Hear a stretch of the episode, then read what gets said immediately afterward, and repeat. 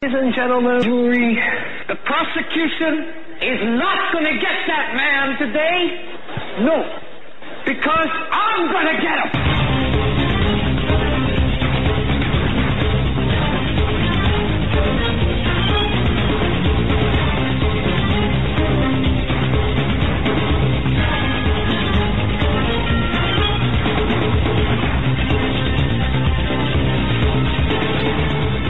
This is the Hagmann and Hagmann report for today. It is Tuesday, August 15th, 2017. Stan Dale is off tonight. Recovery, still recovering from surgery. And, uh, you know, let's say some prayers, wish him well. Um, uh, because it's, uh, man, you know, it's no fun. It's no fun when you're, now, he could, I'm sure, I mean, he's doing well. It's my understanding, but, but nonetheless, it's just, it's just a real hassle.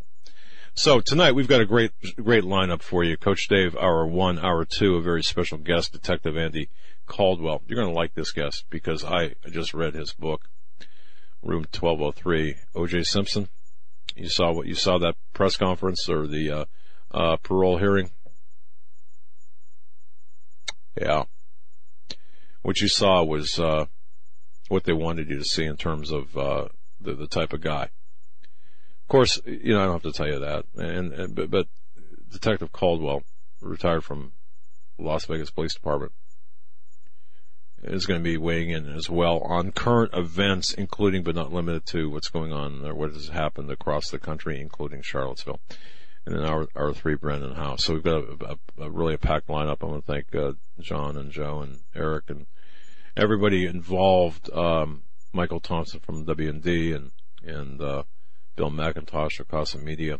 Thank you so much for all of your hard work. But coming in, coming in, uh, just I just want to take a few moments here and give you my opening statement, which is reflective of.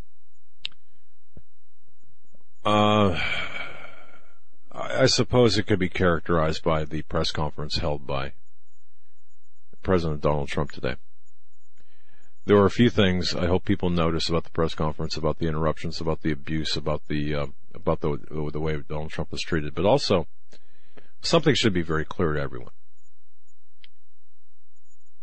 You're you if you're sitting in a chair at your home listening to this broadcast, or if you're driving in a car, wherever you are, if you're listening to this broadcast,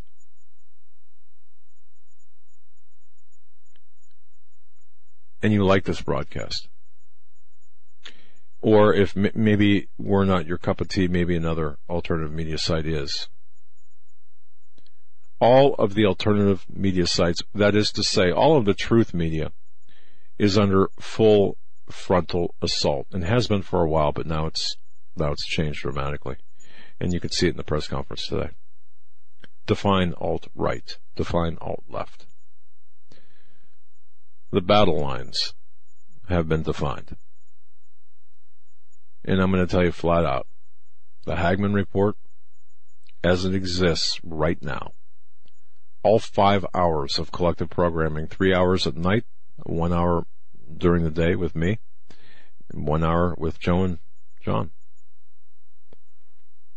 We are in peril of losing our platforms. Now, that's not, I'm not, I'm not talking about Global Star Radio Network. I'm not talking about that at all. I'm talking about being able to talk, but knowing no one hearing us.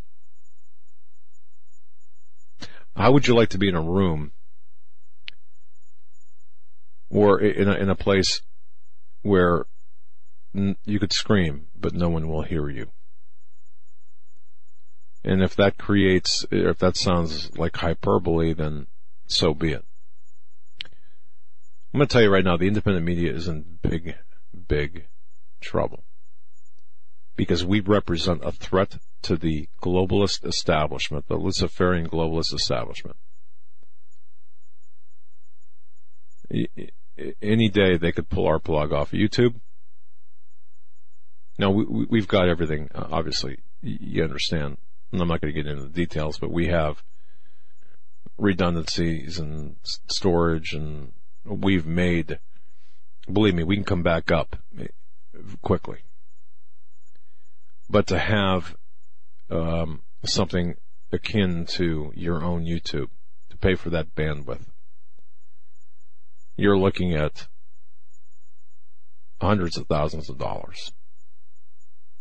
We don't have hundreds of thousands of dollars. So,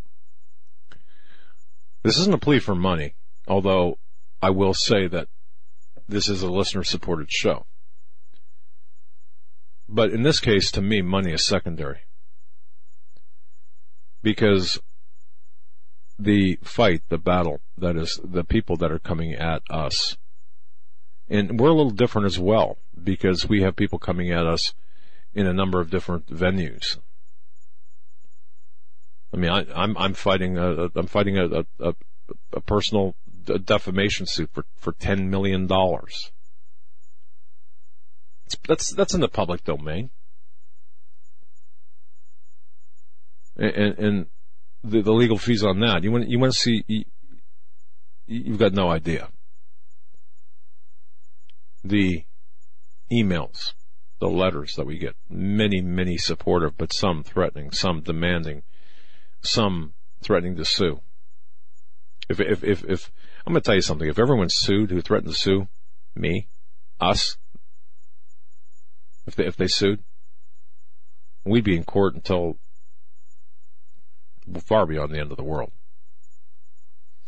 And you might think, well, that's just the way it is, you know quit whining. It's it's the way of the business. But no, it's not that. And and I'm going to end, end by saying this. It's that's not it's not the way it is.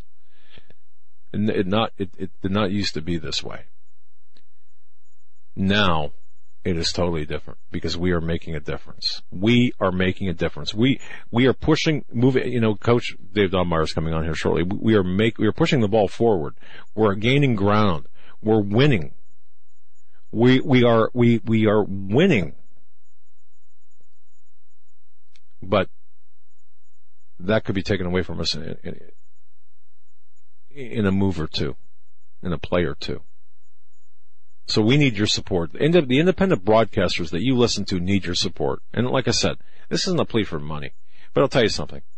If you're not supporting the independent broadcasters, so they, we collectively, individually can build a war chest, have options to keep getting this word out. Great. If not, well, then you've spoken. We, you know, we, we, we're, we're doing our best. We've expanded. We have, we have a studio. We've got technicians. We've got, I mean, look, families depend on us. I think seven families depend on us right now, employment wise or I don't know. And, and of course, those organizations that we help, and I'm not I'm not going to name those organizations, but the organizations that we help that no one knows about, but are doing things in the background. That that's that's changing the course of, of events. So here's my closing statement to you. What you saw today in this in this press conference, if you watch it with Donald Trump, understand what was being said here. The battle lines are drawn. Alt right. That's that's who we are. Apparently, we have we have been defined by the by the corporate mass media and by the people in power. That's they've defined us. Alt right. If you're a Christian, if you're a conservative, if you're a Christian conservative, if you're a moral fiscal conservative, if you're against Obamacare, if you're pro Constitution, you're in that alt-right category. And that by, by default, according to the social media gurus, according to Silicon Valley, and according to the globalists, Luciferians in power, that means that we are white supremacist Nazis and, uh, um, what other, whatever other pejorative term, bigots, racists, uh, misogynists, xenophobes, and all of the other pejorative terms I, I don't care to mention. The fight is not in the street. The fight is not on, the fight is not in the street in, in Virginia. The fight is not in the street in Durham.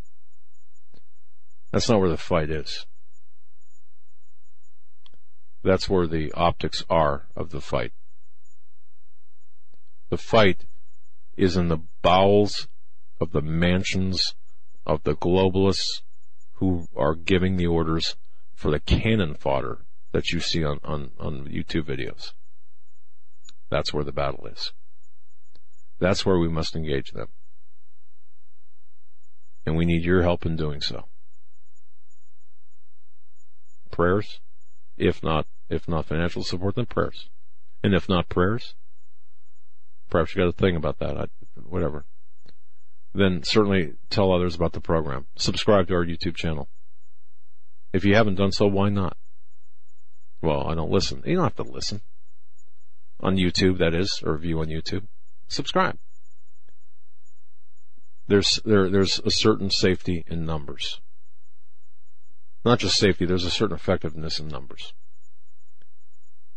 And sometimes perception is reality, at least to the enemies of freedom. So with that, I, am going to tell you right now, you haven't seen anything yet. What you've seen on the Periscope video by Faith Goldy, for example, you think that's bad. You haven't seen anything yet. It's only going to get worse. But you know what? We were called for this day. We were called to be alive today, and we all have jobs to do. And it's up to you to search your heart and search your mind and make a decision to get in the game. And I can't think of any better person than Coach Dave Daubenmire to, to really talk about getting in the game and talking about current current events. But that, folks, concludes my opening statement. Joe, I'm going to turn it over to you. We have with us a, a friend and a, a, former guest of the show, Mr. Coach Dave Daubenmire. He is our guest for this first hour, and we're going to cover uh, some news and current events and some other things that are on the coach's radar. Coach, it's great to have you back on the show. How you doing? Oh, Joe, great, Doug, great opening there, man. Listen, uh, you knew what it was when you signed up for, right? Uh, the scriptures tell us that no man as, and building a house gets halfway through it and decides it's more than he was willing to pay. And that's really where we are. And I know you guys are all in and I know this, that this thing is real, buddy. We're under attack as well. I know that everybody that you talk to in what we would call this independent media, we're all facing the same thing. You guys are the big dogs, right? Joe, you and you and Doug, you're the you're the big dog on the block, and, and we all kind of following your lead. But it's happening everywhere we look, and we're being attacked by so many different things. But I'm excited about that, Joe, because the scripture. I hate to I hate to go all Bible on you, but you know that's kind of where I I kind of live my life. It says in Psalm two, why do the heathen rage and the people imagine a vain thing? The kings of the earth set themselves. Listen to this the kings of the earth, the kings of the earth set themselves and the rulers take counsel together. The kings of the earth and the rulers take counsel together against who? Against the Lord and against his anointed. And I think one of the greatest mistakes that we, that we make, and uh, you know, golly, conservative good, uh, liberal bad, Republican good we we are so missing what the real battle is that's playing out before us. And scriptures tell us that we wrestle not against flesh and blood. What does that mean right there, Joe? What, what does that even yeah, mean? Joe? We wrestle not. huh? What is it? What does that even mean? We wrestle not against flesh and blood, but against principalities and powers. It's a spiritual world. the spiritual realm that has infiltrated this natural world. That's what we're wrestling against. Doug and Joe, that's why I love coming on this show so much because you guys have such a vast array of people. You know, I remember when I started this, this gig 17 years ago, they immediately started calling me tinfoil hat. And it's a truth, isn't it, Doug? Isn't it, isn't there a tinfoil hat world out there? And it, aren't all yep. these conspiracy theories, aren't they coming? Aren't we seeing that they're actually really true? And isn't it sad? Doesn't it break your heart that the church is so missing what's going on, buddy? So I'm with you. I'm in behind you. I'm paddling as hard as I can. And, uh, brother, you plow your row. I'll plow my row and we'll see you at the other end of the field. I'm excited. There's great stuff going on. You, know, coach, it, it, you can tell when you're making a difference and, uh, it's, it's absolutely amazing. Um, you know, as I often find myself kind of uh, thinking back to all of the words of wisdom you've given us, and you know you're making a difference when when you're uh, over the target and you're you're catching flack. What, when and, the pigs are squealing. Yep.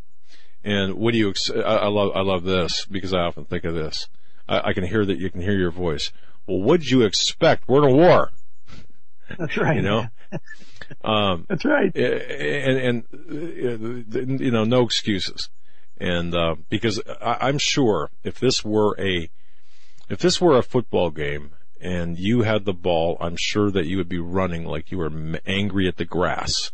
Okay. Because that's how you are. Okay. Yeah. Yeah. Well, I am angry at the grass, but I'm not running that well anymore, you know, physically, but I'm angry at the grass for sure. In fact, in fact, I ran into a guy, didn't mean to interrupt you, Doug. It's kind of the way my mind works. No, I ran fine. into a guy, I ran into a guy the other day. Uh, I had a chance to speak at a church, if you can believe that or not. I really did.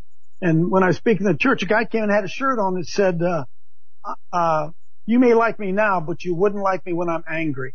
And, and I thought, you know what? We're not angry enough here, folks. We're just not angry enough. You know, the scriptures tell us one of the things, uh, Doug, here's one of the things, topics I want to touch on tonight is fake religion. We'll say that again, man. Fake religion. There's so many things that they've taught us that just is not true. Let me give you an example. One of them is whenever somebody sees, I, I hear people say, well, I watched that coach. He seems so angry. And first of all, I think this, why aren't you? The hell's wrong with you that you're not angry? I have a righteous anger. But you know something? The Bible says that the Lord is angry with the wicked every day. And Doug, Joe, I got thinking about it. Anger is a natural emotion. The Lord gave us anger. But for some reason, if you're a Christian, you're not allowed to be angry. And I was, I was pondering on something that was just ticking me off one day and I was so, I was so mad. I got, I was angry. And, uh, the scripture came to me, be angry and sin not. then I connected this verse to it, Doug. He who knows to do good and not to do it, to him it is sin. So the, so the sin of anger is not applying the anger in the right direction. It's not being anger. It, it's not being angry. It's the application of the anger. And so I look at what's going on around me and there are things I have to tell you that absolutely infuriate me. And so if I know something is wrong and I'm not doing something about it, I know something is, should be done about it. To me, who knows to do good and not to do it. To me, it's sin. Doug, Joe, I'm in sin. And so I asked the Lord, how do you want me to, what, how do you want me to work this one, Lord? What do you want me to do? I know you just don't want me to sit down, count to ten, take a deep breath and let everything go go away. No, no. The Lord gave us the emotion of anger for a reason. Righteous anger. And unfortunately that fake religion is teaching us that we're not allowed to be angry. Well, hey Doug, I live on the edge, brother. I live on the edge of anger all the time, but not of my wife. I, I, I, love my life, but you understand what? I, yeah, hey, buddy, I'm there too. I, am in my three point stance. I'm at the starting. I'm ready for that gun to go off. I'm ready to be angry, and until we all begin to get more angry about the right things and then rise up and do something as a result of that anger, we're just, we're just, we're just spinning our wheels. And I gotta say this, Doug. I love Trump today. I can't think, I can't think of, I can't think of any other man in America. I can't think of any other one that can stand up there and take the crap the way that he takes it and doesn't back down. And you know what? That scares him. Hey, Doug, that scares him. Don't think it doesn't. They, they know there's something unusual about this guy and they're trying to do everything they can to fluster him and he just don't back down. In the midst of that cat, that gaggle of reporters today, he still called them fake news. Something about it. that guy just resonates with me, you know? You know, it's, um, what I saw today to me, well, to me, you know, you know, this it really validates his decision, in my view, to to to go to to take his message directly to the people people uh, by using uh, Twitter and social networking and such, and, and, to bypass the the media because of how they treated him. And can you imagine uh, Obama? Uh, being treated that way. My goodness, there'd be people hanging from lampposts, uh, or, or maybe I'm not allowed to say that. It's probably racist. And there'd be people, uh, you know, being spanked. Um, you know, for, for, for, their treatment of it. But by the way, just as a point of reference, uh, coach, uh, to give you the most time possible, because I did kind of suck up the beginning of the show or beginning section time of the show. We're not going to take a bottom of the hour break, so you've got the full hour. But yeah, it's, it's amazing, man. It's, just, uh, and I'm proud of him too. I, I am. And you could, you could tell he's not part of this. You know system. what I think he, you know what he understands, Doug, that I don't think the rest of us do? And, you know, uh, uh, we've, we've discussed a lot. People, the, the world has discussed a lot about Donald Trump and his Christianity. And I have to tell you, I'm ang- fake. I'm angry at some of my Christian friends, brother. I'm, I'm angry. They're still never Trumpers. They still can't get over the fact that he's not a church going, God fearing man. They still can't get over that, Doug. They can't see what's going on. They can't see what he's fighting against. And I understand what he's fighting against. And I believe whatever the reason is, uh, certainly nobody, nobody gets that position without the, without the Lord's permission. That God put him, put him in, in there. What I'm seeing, Doug, more than, that just discourages me more than anything is how many Christians do not understand the game. They do not, you, Doug, can you believe how quickly we ro- rolled over again and began to apologize for our whiteness? Now, Doug, I'm a Bible, Bible breathing, fire baptized child of God and I don't have a racist bone in my body. But brother, when I see my brothers in Christ roll over immediately as soon as somebody calls them a racist, I understand why we don't win. I understand why we don't win. And the, the, the idea that a white nationalist, hey Doug, I think I'm a white nationalist. I don't even know what that means.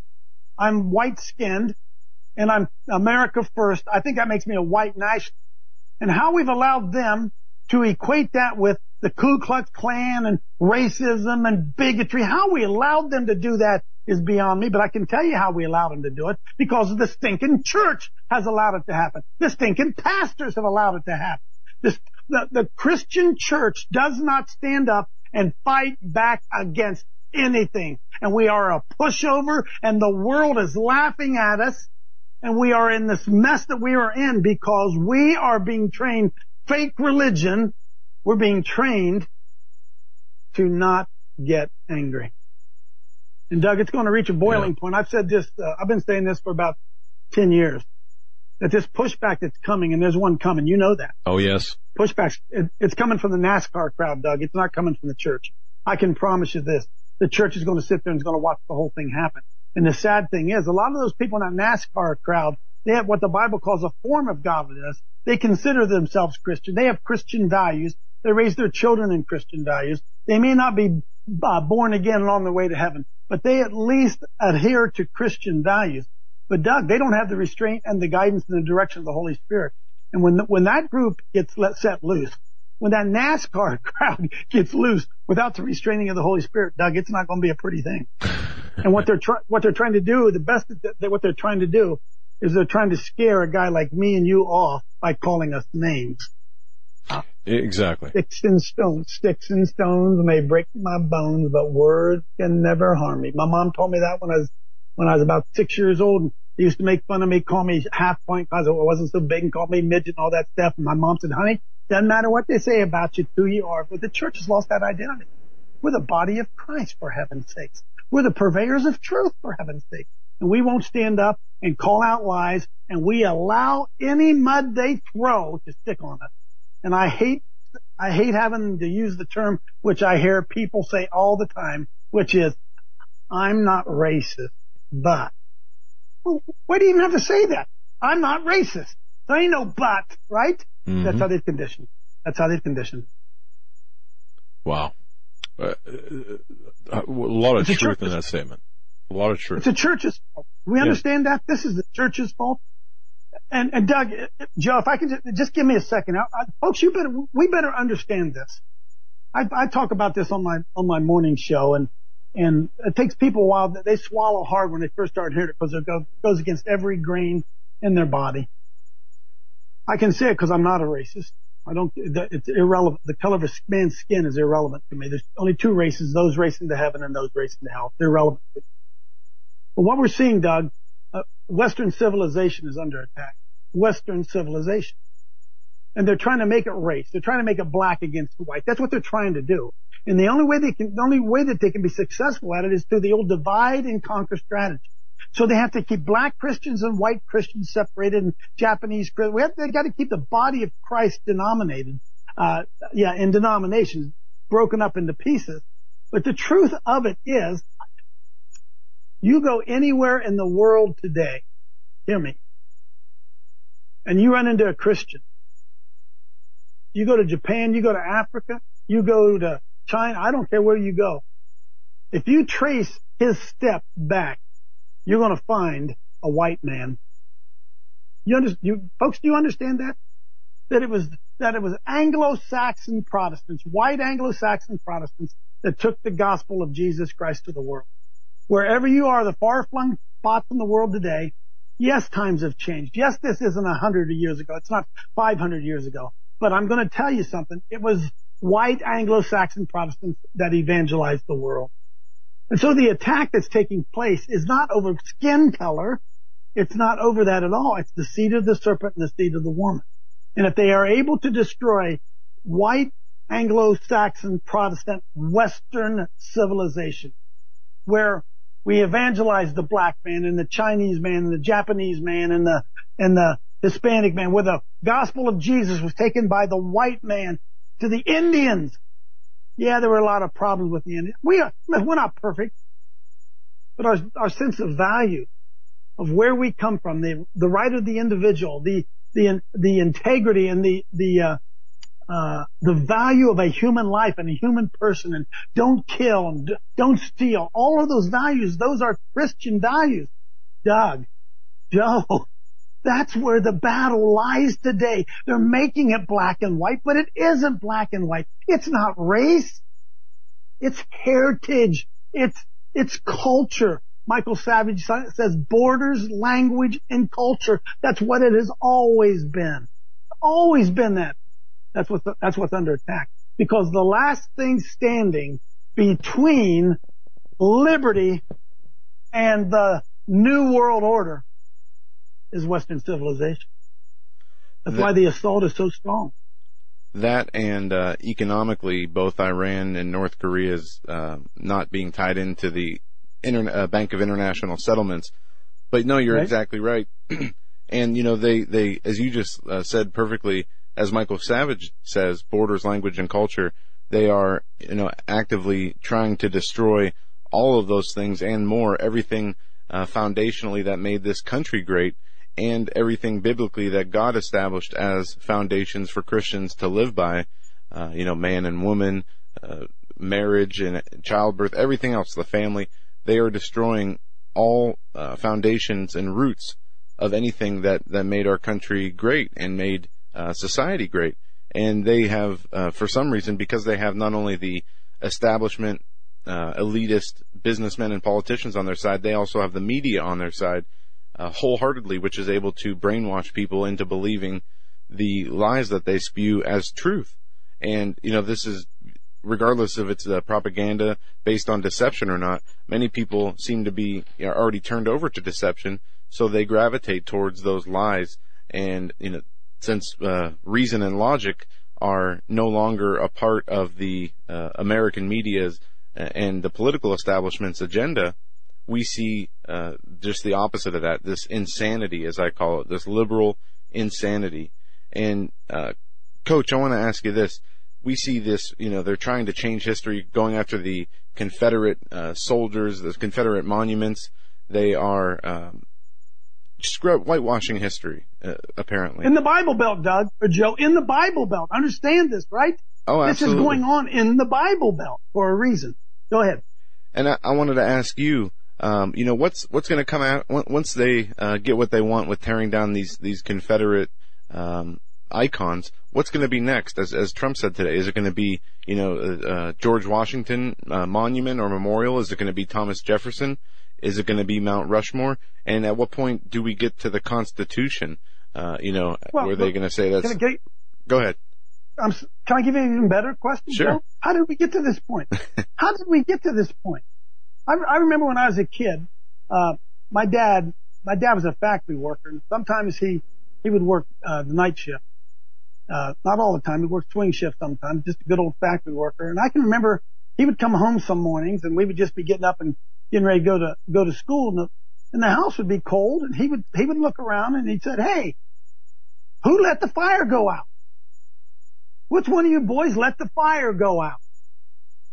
That's what the Lord's asking. Who let the fire go out? What the heck has happened to us? Every, Doug, Joe, we're acting like we're the minority. Yeah. We're acting like we have no power, no authority at all. I'm watching what's going on here in this, just in the last few days. These protests uh, uh, that were in Charlottesville, they're popping up in other states now, in other cities. How's that happening? How are they so organized that they're able to make this happen. If I called for a prayer meeting, if I called tried to get a hundred people to come to the state house in Columbus, Ohio and protest anything, I'd be lucky if I got a hundred. They're not going to come. Yet the other side is actively doing this. The devil's team, I'm going to call them who they are. They're actively doing it nonstop everywhere and the church is absolutely, totally missing in action. I don't know what it's like in Erie, Pennsylvania, I know what it's like in Columbus, Ohio. If the church ever woke up, if the church ever took it to the streets, it would be an absolute onslaught because we would so outnumber them. Oh, absolutely. We, we, we let the fire go out, Joe. Who let the fire go out? Every bit of it is that I, I focus at the church and at the dude, this, the, the skinny haired, puffed up hair, skinny jean puffed up hair guy standing in the pulpit teaching fake religion to the people. That's who I blame. Well, you know, coach, I heard a, an interesting theory that because, you know, these, uh, these liberals don't believe in God, they don't have a religion of their own, that they believe that, uh, you know, things like environmentalism and climate change and, um, you know, these political movements are their religion to them.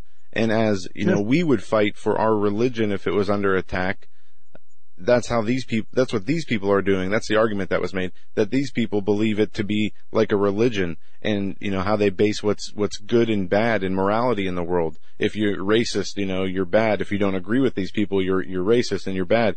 But one thing that doesn't make sense to me is on the other side of that, we do have, uh, the church. We do have a, a country full of Christians.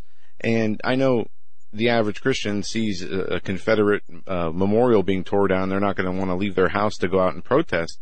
But at the same time, we see the you know the constant abortion issues that Christians don't want to protest. it seems like the left is much uh, more organized, whether it's because of money uh, or whatever it is that they have going for them there, whatever the appeal is. I'm not sure, but they have the enthusiasm as far as taking it to the streets and that makes them appear well, it, with the media as it's right, promoting it. It makes them appear right as more than there are.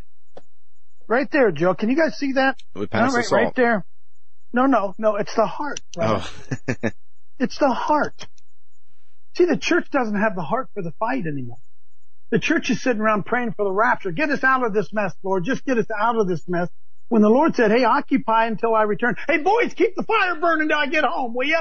Keep the fire burning. That's what the Lord told us to do. But something happened to our heart. Somewhere along the line, something else got a hold of our heart. And the reason that the left is winning is because the left is serving their God a lot more faithfully than we are serving ours. We're serving a God created in our own image who's here just to make us healthy, wealthy, and wise. They are serving their God to take over the world. But ultimately, Joe, there's only two, there's only two seed of the serpent and the seed of the woman. There's a God's team and the devil's team, at least from a Christian perspective. And I, you know, I, I go out of my mind. You guys know we do active. You know I do stuff on the street. That's what we do with the Salt and Light Brigade. You know that we were down in Louisville, Kentucky. Do you know that right now in Louisville, Kentucky, in the state of Kentucky, there's one abortion clinic left open in the entire state? Did you know that Governor Matt Bevin has ordered that abortion clinic closed? Did you know that the a terrorist in a black robe, a judge, federal judge come in, came in and said, no, can't close that clinic?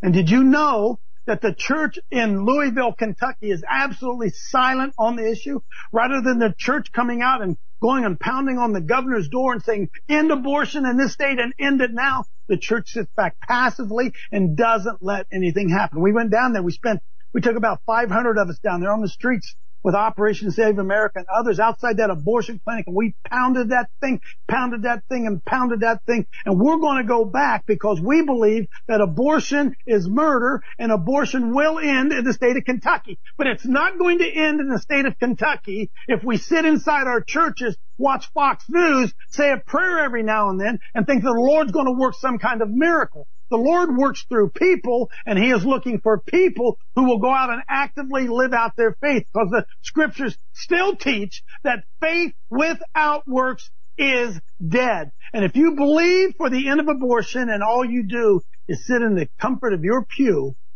then I'm going to tell you something. You're basically, Jesus said, you're good for nothing. You're the salt of the earth, but when the salt loses his savor, it's henceforth good for nothing except to be cast out and trodden under the foot of men. That's what I've been giving my life to, Doug and Joe, for the last 10, 15 years is trying to raise up a group of Christians who will stand up and push back and fight. And we're having impact on it. We had impact down and we're going to see that clinic close in Louisville, Kentucky in the name of God. We had, we had great influence down in, in Kentucky with the Kim Davis thing. We had great influence in the battle that we fought with Dr. Kent Hovind when they tried to throw him back in jail. Every time we have shown up, the Lord comes and shows off. But for the life of me, we cannot get these dead churches, all or not all of them dead. What's the word on? These hyper charismatic churches to care about anything other than being blessed. That's all they're caring about. They don't want to engage in the enemy. I'm going to tell you boys, it's coming to their door. I'm giving fair warning right now. If they don't stand up and step out, you saw what happened down there in Charleston. If we don't stand up and take this thing head on, head on, it's coming to, it's coming to our doors. It's coming to our church doors. And you know what, brother? We'll deserve it. And then we'll find out whether we're going to stand up and push back at that point. But if we haven't, if we, if we don't stand up and fight till then, there's going to be hell at our doors. It's already there. We just don't, we just don't.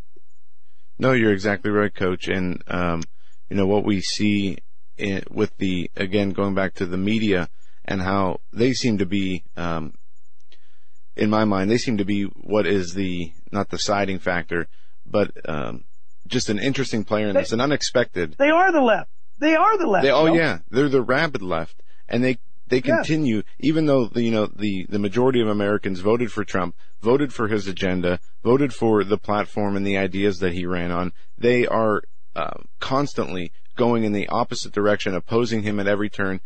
Like they, like the media doesn't care about uh, expanding its viewership, expanding its base, telling the truth. They are only uh, about driving through their agenda and they're they can be like that because they have unlimited funded from the Federal Reserve, from the people like George Soros. They don't have to worry about uh, how many people watch their show if their ratings are increasing or decreasing. They're never in danger of going out of business as they are funded by the government and by these private interest groups. So, I mean, as you asked, Coach, what will it take to get the Christians into this political battle? Many Christians don't want to engage in in the political world. They think it's um, you know messy and, and out of their uh, responsibilities as a yeah, Christian. Fake, fake religion. See, they've been taught fake religion. Mm-hmm. That's exactly the problem. See, we already have a team, Joe. It's called the Southern Baptist Convention. Do you have any idea how much they're already networked together? Do you understand how many Southern Baptist churches there are in America? We have another team. It's called the, uh, the Assemblies of God. Do you have any idea how many Assemblies of Gods there are? We have another team. Yeah, they do. They're called Calvary Chapel. You have any idea how many? We've got all kinds of stinking teams. We got all kinds of money. We got all kinds of manpower. We got all kinds of influence, except we don't choose to exercise. And we don't think that the gospel, see, we don't think defending marriage is a gospel issue. We don't think rescuing unborn babies is a gospel issue. We don't think rescuing women from a life of regret who are going into those abortion clinics, we don't see that as a gospel issue. We don't see overtaxation by our government as a gospel issue. We don't see the clampdown on freedom of speech as a gospel issue. We don't see the fact that Facebook which now has control of more media than we can even understand, and Facebook trying to censor Joe Hagmann and Doug, Hagmann, we don't see that as a gospel issue. We, we see the gospel as only getting people saved and then being blessed by God in our salvation. When it's so much more than that, the gospel is so much greater than that.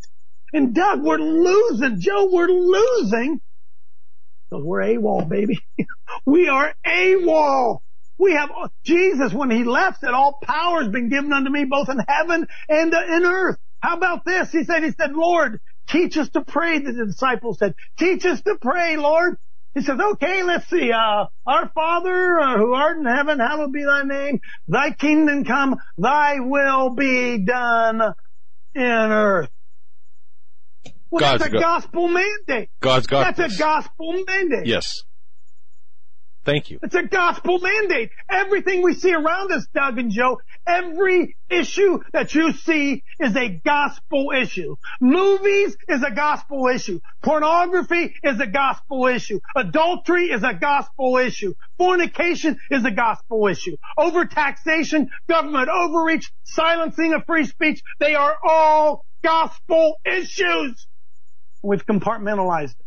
And the church says, well, we're too holy. Our pulpit's too righteous.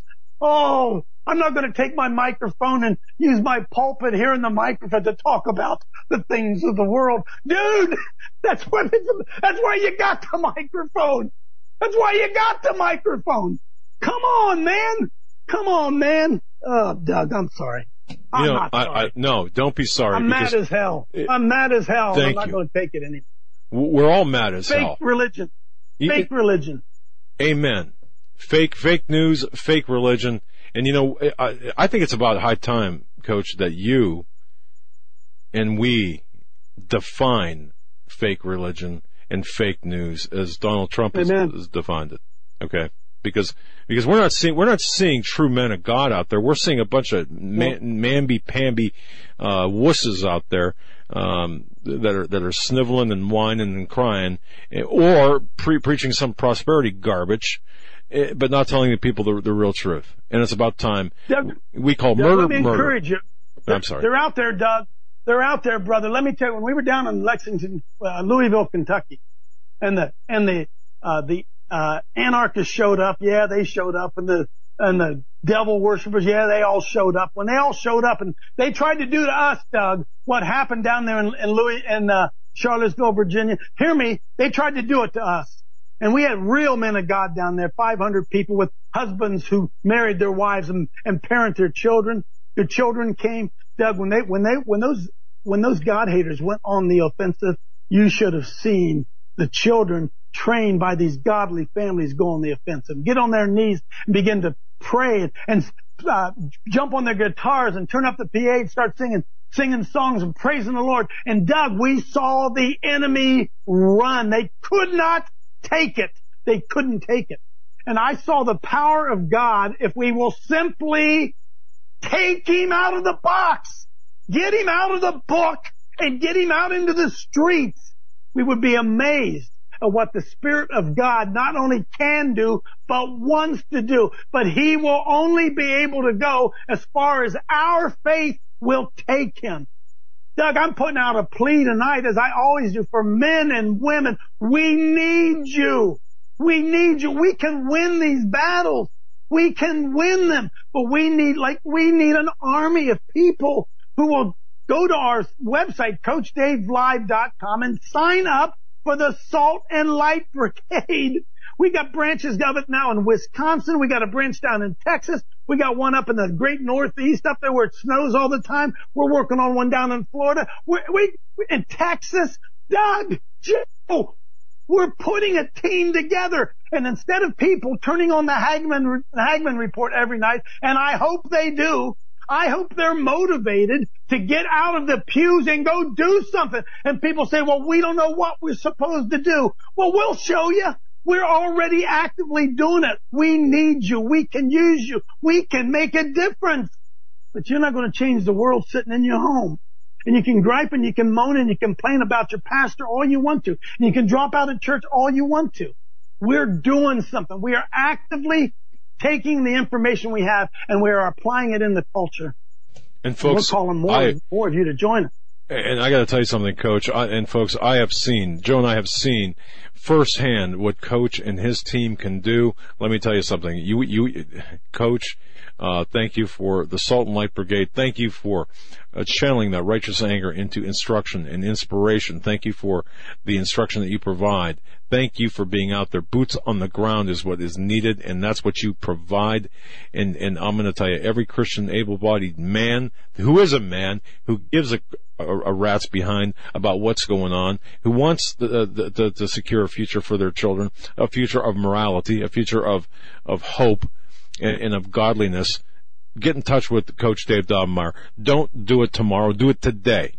And, and, and, and uh, Doug, hey, we need sign it. on. We, we need. I hear. I hear from men all the time, whether they're watching my program or they.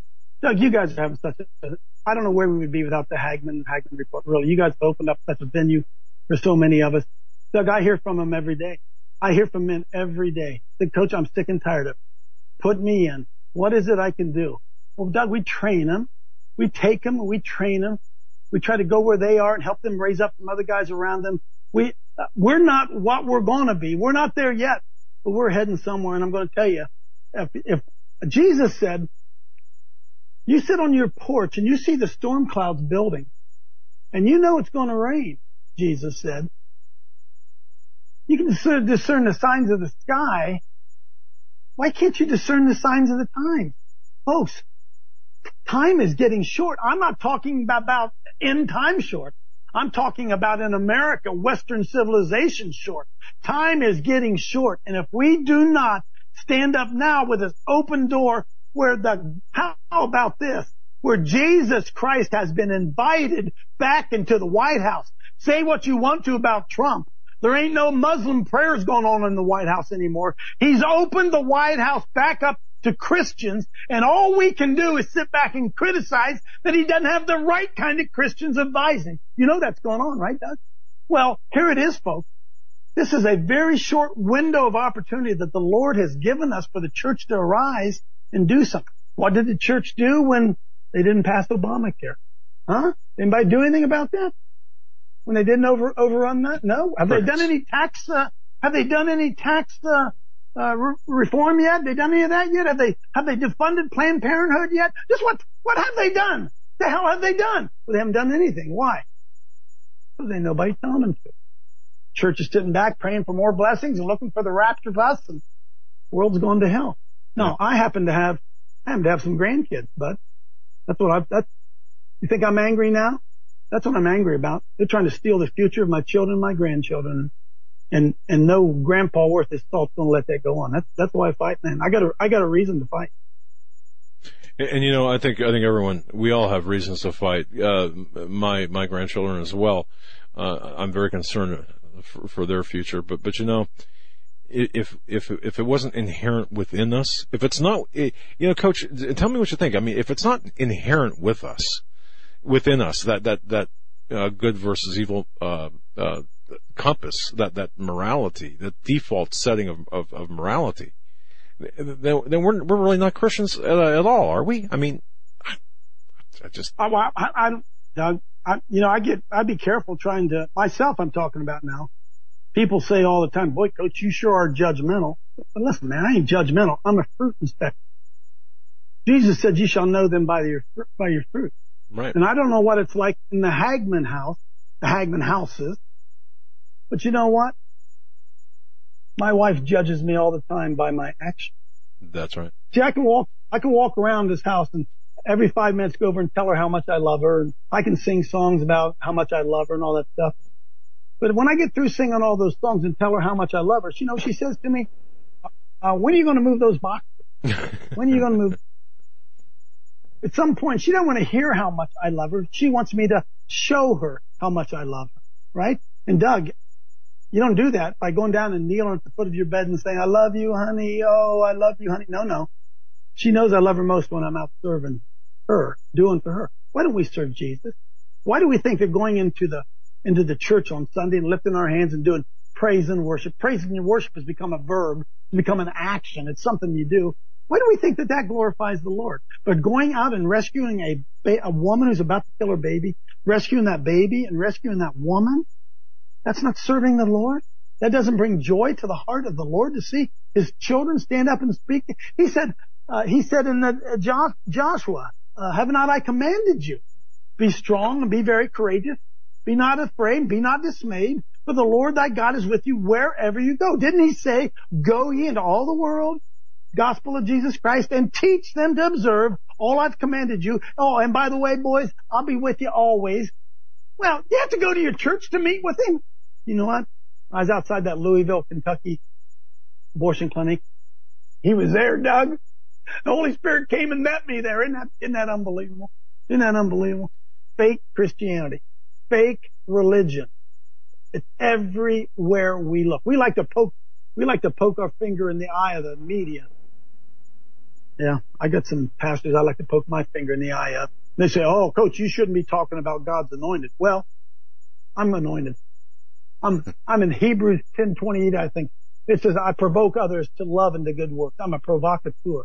And I'm here to wake the church up and wake people in the church to understand now is the time to engage your faith in the things that really matter to your children and to your grandchildren and to their future and to the, the future success of Western civilization. Hey, Doug, Joe, Christianity is going to go on.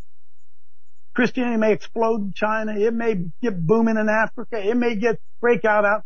It doesn't mean it's going to be here in America forever. And I'm going to tell you the fact that uh, religion or Christianity goes under in America, that'll be a sad day, but it won't be the end of Christianity. It's going to go on. And what we have to ask ourselves is, did we miss the time of the Lord's visitation?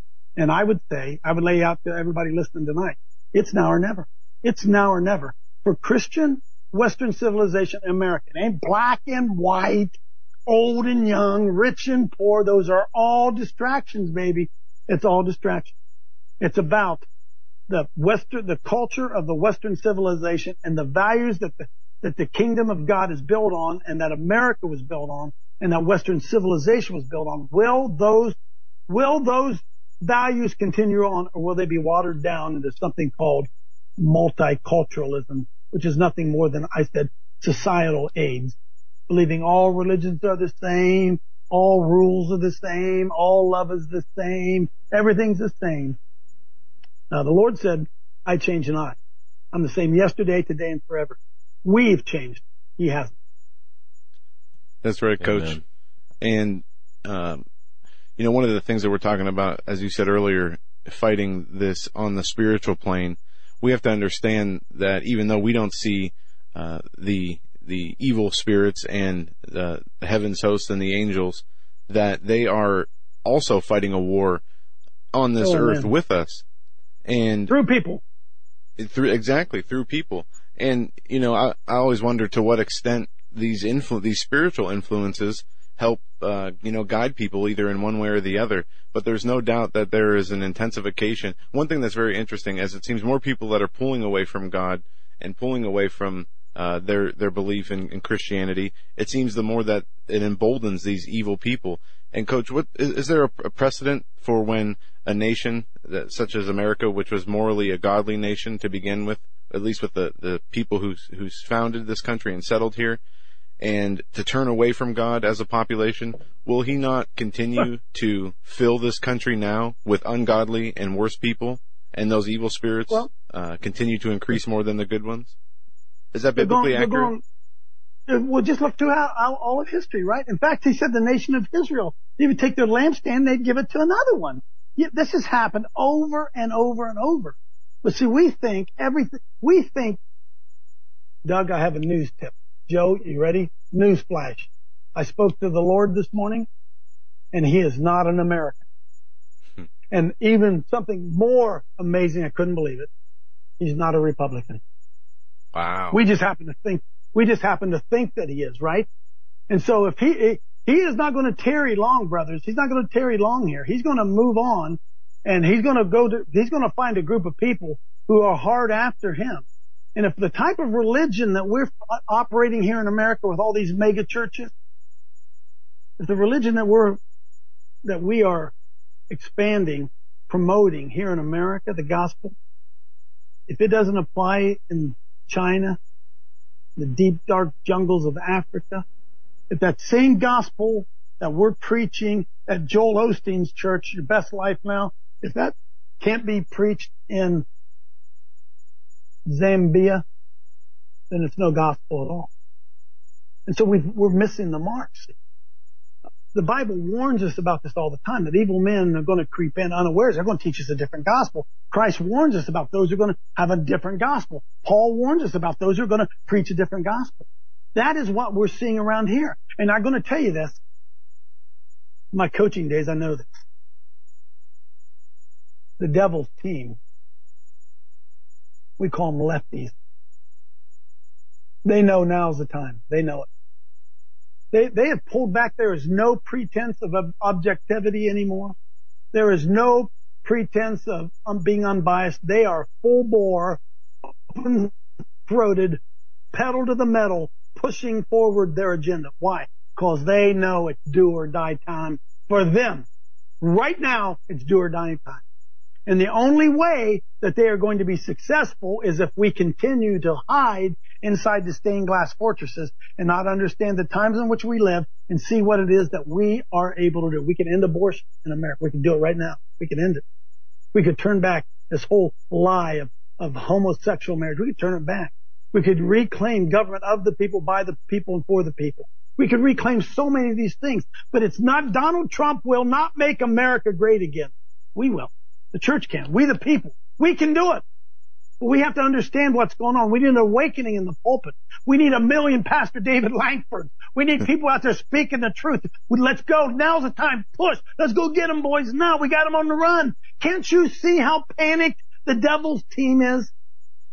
Coach, thank you so you much. We are we are out of time. That was a fantastic hour. Folks, go to CoachDaveLive.com and you can sit with him every morning he does a broadcast 7 a.m. Uh, Eastern time, and they're up on the screen if you're watching on YouTube. At Coach Dave Live is the information for that. Coach Dave Daubenmire, we look forward to speaking with you here in the near future, and you continue to keep up the great work that you're doing. Thank you. Love you, love you guys. Always an honor to be with you. Uh, it's not. love you too. God bless you, Coach. Wow. We'll be right back after this network break.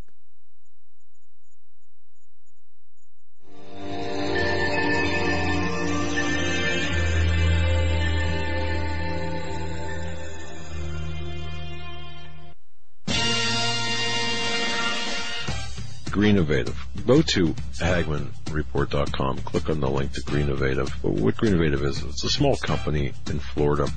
They created something called the GMAG power cell. It produces electricity by adding salt water to this unit that recharges rechargeable batteries. It's the coolest thing you'll ever see in your life. It's really neat.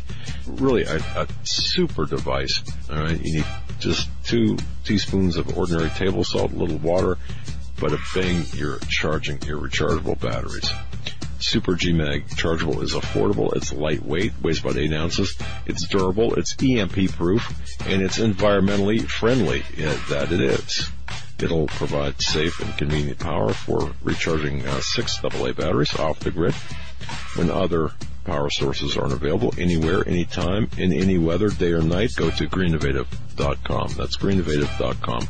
Folks, in these uncertain times, it just makes sense to have a sustainable backup method for accomplishing one of life's most important tasks, that's preparing food. This is the way to go. There is nothing better than a Minuteman rocket stove from MinutemanStove.com. We all need a way to cook and a method to process water. I mean, think about it. Think about the many things that could happen to you. Minuteman rocket stove can provide your family or group the perfect solution. It's small, lightweight, wood burning, and every bit as powerful as a kitchen stove. It's smoke fully self-contained for clean storage and transport. Because it's so efficient, it cuts down on your wood gathering and processing chores to a tenth what would be required if cooking the old-fashioned way over an open fire. So don't rely on gas or fuel stoves. Prepare your family, prepare for yourself. Order a Minuteman rocket stove today. It's going to make bad times much better. Folks, MinutemanStove.com, MinutemanStove.com. Need I say more? You should have a Minuteman, the survival stove and an ammo can. For investors, timberland has become the symbol of safety. Global tropical timber demand continues to surge as the world's population increases. The need for managed, sustainable timber production forests has never been greater. When stock markets crash, trees keep growing. Direct ownership of fully managed tropical timberland acreage is now available to accredited investors. Prime, valuable hardwood groves close to the beautiful Costa Rican border generate and maintain superior long-term wealth. Consider visiting our forest plantations. Qualified accredited investors should go to precioustimberprofits.com or dial 855-888-6288 for more information. Call 855-888-6288 or visit precioustimberprofits.com. This announcement does not constitute either an offer to sell securities or a solicitation of an offer to purchase. Offering made by prospectus only. 855-888-6288, PreciousTimberProfits.com. PreciousTimberProfits.com.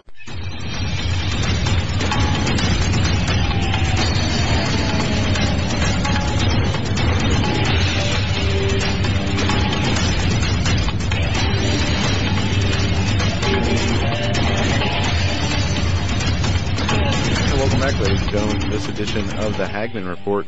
Our next guest, uh, Detective Andy Caldwell, detective and author. He was a detective in the Las Vegas Metropolitan Pol- Police Department, who was the lead detective in the armed robbery of the O.J. Simpson case, where he was just recently paroled. We're going to get to him in just a few minutes. Uh, just going to go over some quick headlines. I don't know how many people saw Trump's press conference today. It was supposed to be on infrastructure. There's a lot of, of headlines uh, coming out about it.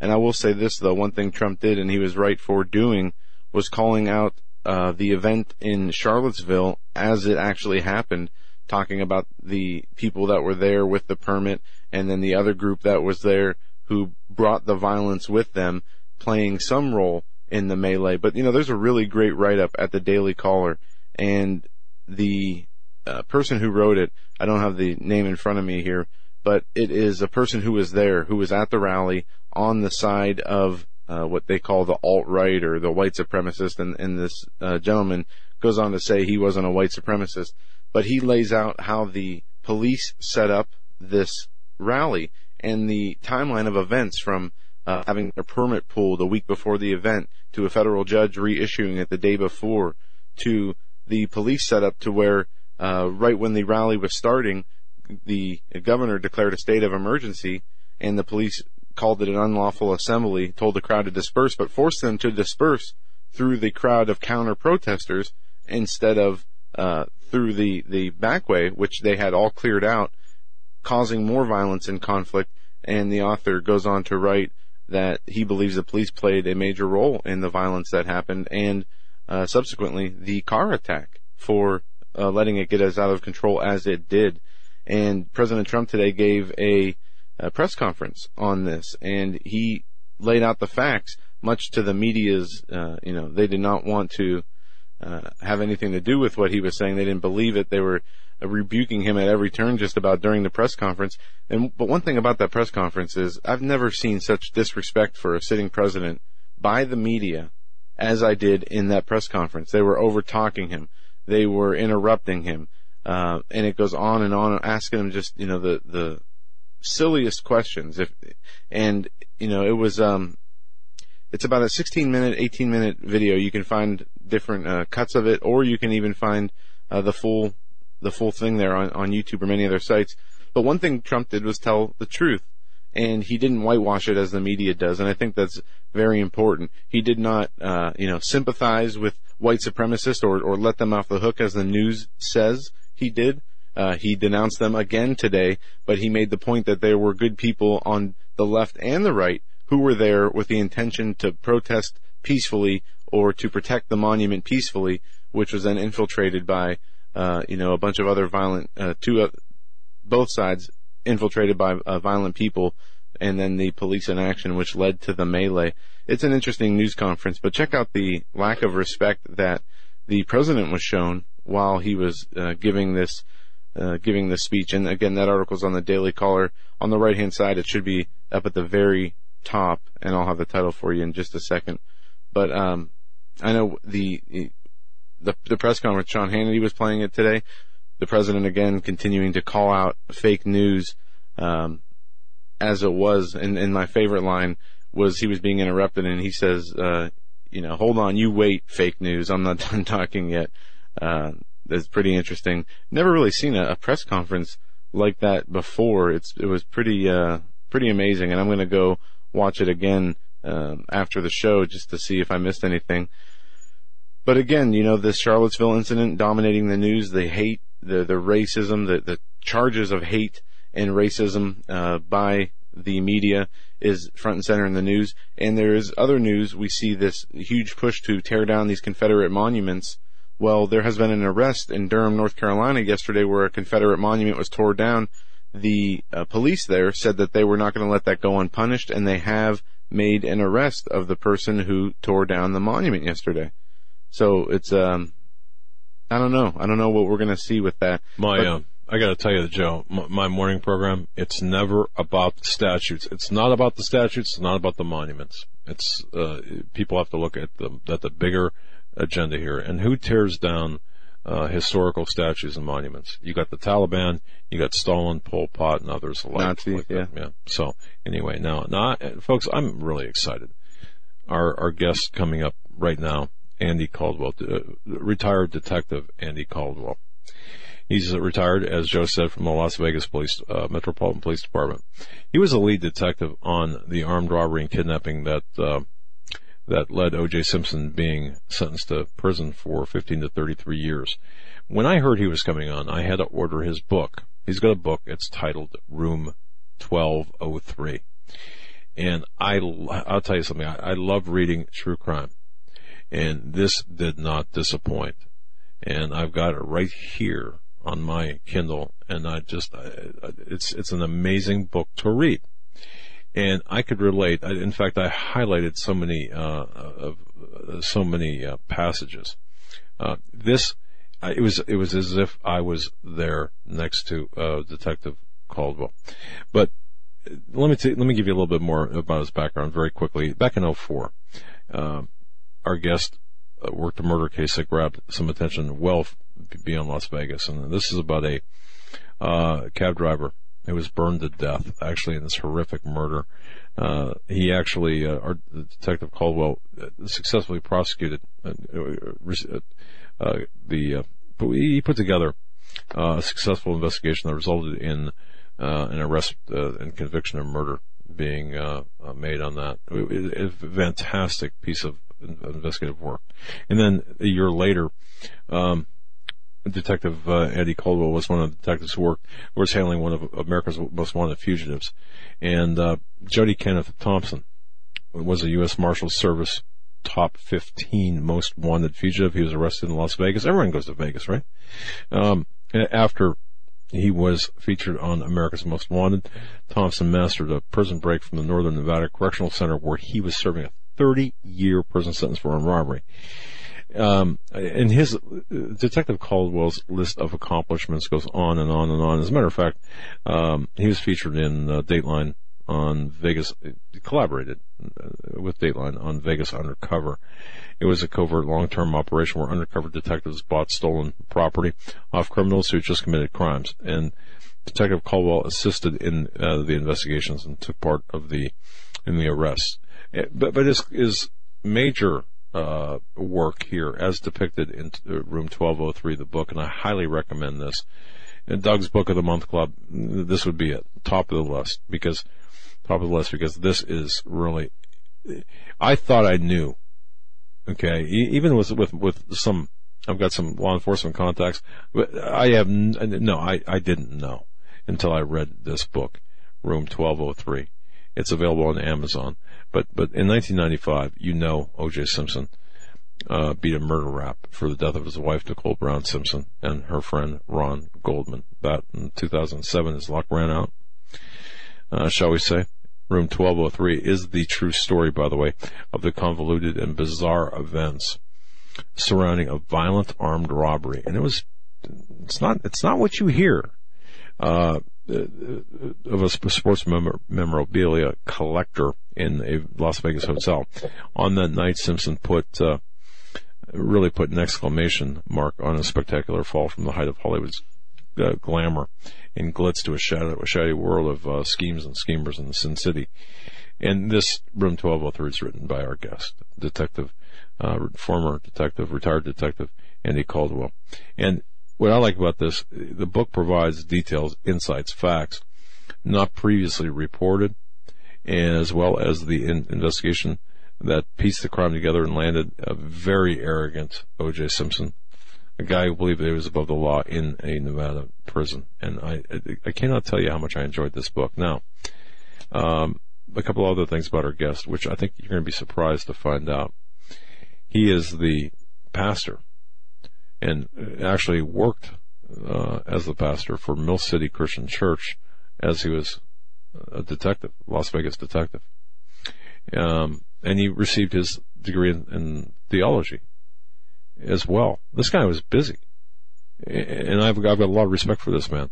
As a law, former law enforcement officer, commissioned law enforcement officer, um, and as, as, you know, I've done investigations for 30 years in the private sector, but this commissioned law enforcement officer to me has got, he's a real deal. He's got the, the creds and, uh, he found himself in the middle of a one heck of a case in, uh, in, in 2007 as he, as he, uh, as he caught the, caught the case on the, uh, on the robbery of OJ, uh, involving OJ Simpson.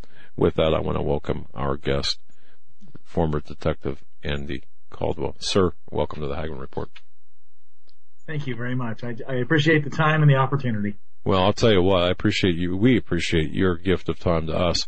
If we can, I'd like to kind of break this up into a couple of uh, segments. Now, uh, um, yeah, I know you've got some commentary about the current about current events, and we certainly want to get into that.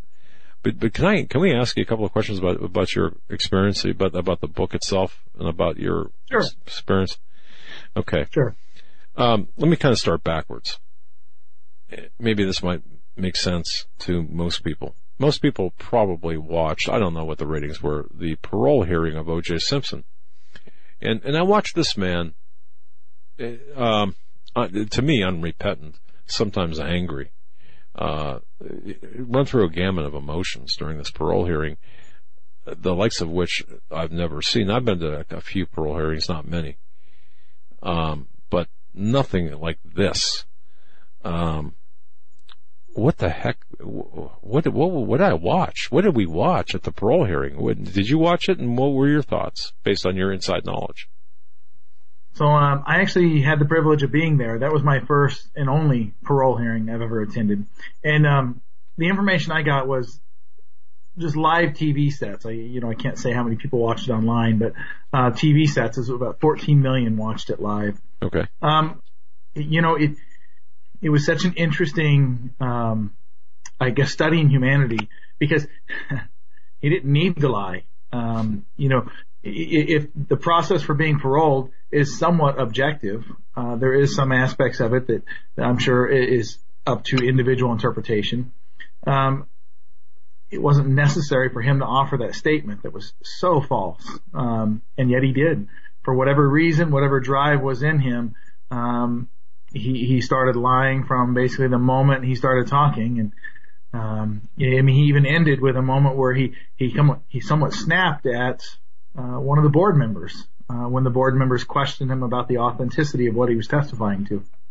Man, yeah, and, of course he's going to be a free man, or if, he's not ready, we'll be here shortly. Um, what can you tell us without giving away? Because uh, uh, uh, when I read the book, I, I, was I was going through and thinking, boy, this would be, uh, you know, I, would love to tell the audience this, but I don't want to give parts of the book away. And uh, by the way, uh, great job on the book. It's it's an amazing read. I think I read it in about well about four and a half, five hours in total. Um, and it was very enjoyable and very insightful. But can you walk? I mean, can you walk walk us through that day? I don't, I don't, you know, I don't want to take you anywhere you, where you don't want to go or can't go. But can you walk us through when you caught the uh, robbery, the armed robbery uh, case, and um, kind of just give us a thumbnail sketch of what happened? Uh, sure. I, I'm sure partially because A&E is doing the documentary on the book, there are some areas that they've asked me to wait till the documentary comes out to discuss publicly. Sure. But it's easy enough to discuss what you're asking, you know. It, it's hard, and I, I guess I, I think I write about it in the book. You know, people, police officers are just people. Um, just, you know, could be any person. And, and you would have to imagine that if you're just at work, uh, driving around, what reaction you would have if somebody called and said, "Hey, um, O.J. Simpson just robbed me." Um, I, I think it's very natural um, what my reaction was and my partner's reaction of it's just not not possible. Uh, even to the point where it's comical uh, to make the claim, the accusation. Um, so much so that uh, I even entered into the situation not thinking it was true, um, mm-hmm. beyond laughing about it. Um, so, you know, I mean, what a the only better thing somebody could have told you or, or on the same level was that Michael Jackson just committed a crime. You know, I, I just don't know that you could have, it's a curveball you couldn't have planned for. Um, so, you know, as I write about in the book, that the, the afternoon just progressed to, to actually finding out that, wait a second, this is actually true. And you can imagine the emotions also you go through, you go through from that, this moment of, it, it, it's, it's absurd, it's funny, it's no way it's true to the reality of, oh, this is true and uh oh, this is going to be really big. And, and that was kind of the, the, I guess the thumbnail of what happened during the day. Wow. And I found it really uh, amusing, I guess is, is, is one way of putting it. Well, not, not amusing. Maybe in this particular case, I found it pretty, uh, interesting how you realized at one point you were, you were, your team uh, was in the conference room there after a long night of, of investigations, and people have to realize a lot of this stuff you, you, you do in a robbery and investigations, it's uh, pretty rote and tiring and time consuming and tedious, and and you, you go back into this conference room for to, to to assess what you've got, and your partner at the time. I don't know if I, I mean Eddie, right? I, is your was your partner? Eddie. Yeah. yeah. Okay. Um, you kind of came out and said, I'm not sure we've got enough. And of course, you went through point by point the law, but the bottom line was, uh, uh, you knew you had a, a whale of a case on your hands, obviously, given the fact that it was O.J. Simpson. And everyone was being extra super careful about that. Correct? I mean, you Abs- absolutely. Yeah. Um, and if I could again, because I don't want, I know we're walking a thin line with the documentary and with you know, um, what was the thing that surprised you the most about? And I think I know the answer to this, but as you as you conducted your investigation, you made your arrest, and the, the things that you found out, what really happened during that period of time. Was there anything that surprised you the most that you can't talk about? No, um, I mean there were some things that surprised me that you know I'll stay away from, but probably one of the most surprising things was, and I, I want to defend him a little bit before I throw him under the bus. Okay. Uh, Tom Riccio, um, the recording device. Mm. The recording device, I think, caught every one of us off guard. Um, now, in fairness to Tom, um, he records every business transaction he does. In fact, when we went to recover the audio recording device that he used to, to capture those recordings, um, his lawyer made it a point to show us that in the world of sports memorabilia, uh, the contracts are just by word of mouth. So he records them to protect himself. So they did establish um, to provide me comfort that it was not unusual that he was recording every aspect of this. It's just what he did as habit. But you know, a night came where one of the one of my partners on the squad was sitting at her desk and she noticed that TMZ was about to release the audio of the robbery. And we're well into the investigation at this point, and the thought of TMZ having the audio was just um, absurd. Um, and you quickly had to run through your mind of, okay, how how do they have audio? And you know, in a relatively time, I'm able to conclude Tom Riccio must have had some sort of recording device. Um, and so not only was it surprising that the ro- the robbery was actually recorded, and, and what a tremendous uh, um, asset to the case, but then you quickly are able to dis- discern that not only does he have the recording, he probably has long periods of times of law enforcement personnel being inside a room having discussions that they believe were in private that were actually being covertly recorded. And um, you know, you hope that nobody said anything inappropriate, but I got to tell you, that was a, nerve wracking day uh, past, so I could get my hands on that recorder to see what was said. You, you know, I, I just imagine somebody putting a recorder in, in my office and, it, you know, it, it's not, it's not going to be bad. It, it, be, it could be embarrassing, but, but, you know, not, nothing bad. Um, but yeah, that would unnerve me uh, tremendously as well. But you weren't too happy with Tom Riccio anyway, um, from, from the very beginning, um, which I thought was hilarious. But uh, anyway, and and folks, uh, the characters that we're talking about are the participants, uh, both alleged. Uh, well, not alleged anymore, both victims and perpetrators of the uh, burglary and kidnapping, or burglary, robbery, and kidnapping that involved O.J. Simpson back in 07, which and, our guest is. Uh, yeah, our guest detective Andy Caldwell. Uh, Mr. Caldwell, if I can ask you, um, I imagine that when you're doing uh, your investigations, that uh, media cases are, are, rare, but they're much different uh, than regular cases when the media is involved. How did how was the uh, with with O.J. Simpson? You know, who just got off, you know, had the, the trial of the century, media attention for years. How did the media attention in this case make it so different? Okay, well, th- that's a great that's a great question because um, I think the media actually highlighted the need or necessity to make sure that we did everything uh, we possibly could. Every resource that we had within reason um, was used to, to, to do a complete and unbiased investigation and provide that to the DA's office. I, I would like to say that that happens on every case, but in fairness, it doesn't. You, you don't have time to spend every single uh, uh, resource you can on individual cases. You know, most robbery detectives at that time, we caught about 20 cases a month. Uh, in 20 cases a month, the robbery investigations, you, you can't uh, dedicate the time you need to it. So um, the media attention allowed me to dedicate the time I needed to this case. Um, you know, it helped in identifying suspects, but it also created problems in that uh, everybody wanted to be involved in the case. So uh, we would have tips come in that were were not relevant. People just wanted to have their names in. In fact, uh, there was one point in time I write about it in the book where uh, a lady's lawyer contacted me and wanted to be involved in the case. She wanted to give a statement, but she wanted immunity before she gave a statement. She was not relevant to the case at hand, but because there was so much attention, everybody wanted in. Um, so the media attention brought an interesting aspect uh, that I'd never dealt with, and in fact, I don't think most people will ever get a chance to deal with because there's not many O.J. Simpsons running around. Hmm. Um, I, I suppose we can say thankfully, right? Thank, thankfully, yes, absolutely. Yeah. yeah.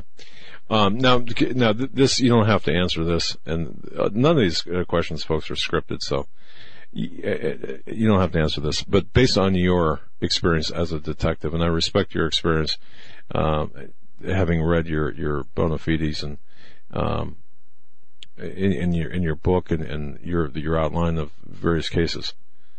Do you believe um, that O.J. Simpson was in fact the guilty of homicide of uh, Goldman and Nicole Simpson?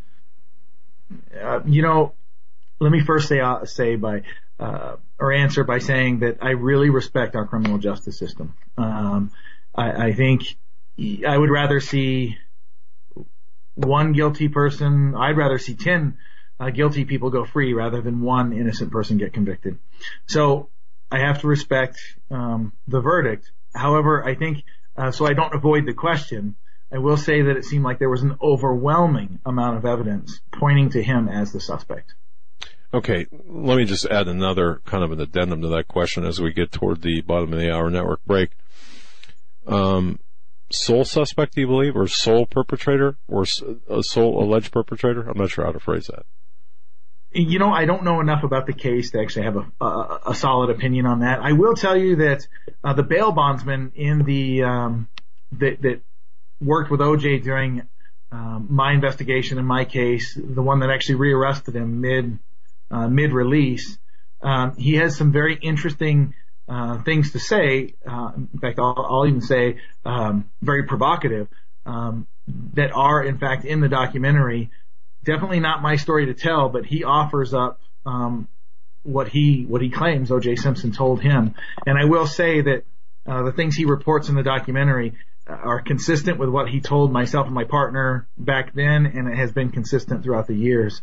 Um, so he actually offers up uh, what he claims to be O.J. Simpson's explanation to what you just asked. Okay, fair, fair enough, and, and I think that I think people listening to this can understand exactly the question and the answer, which is fantastic.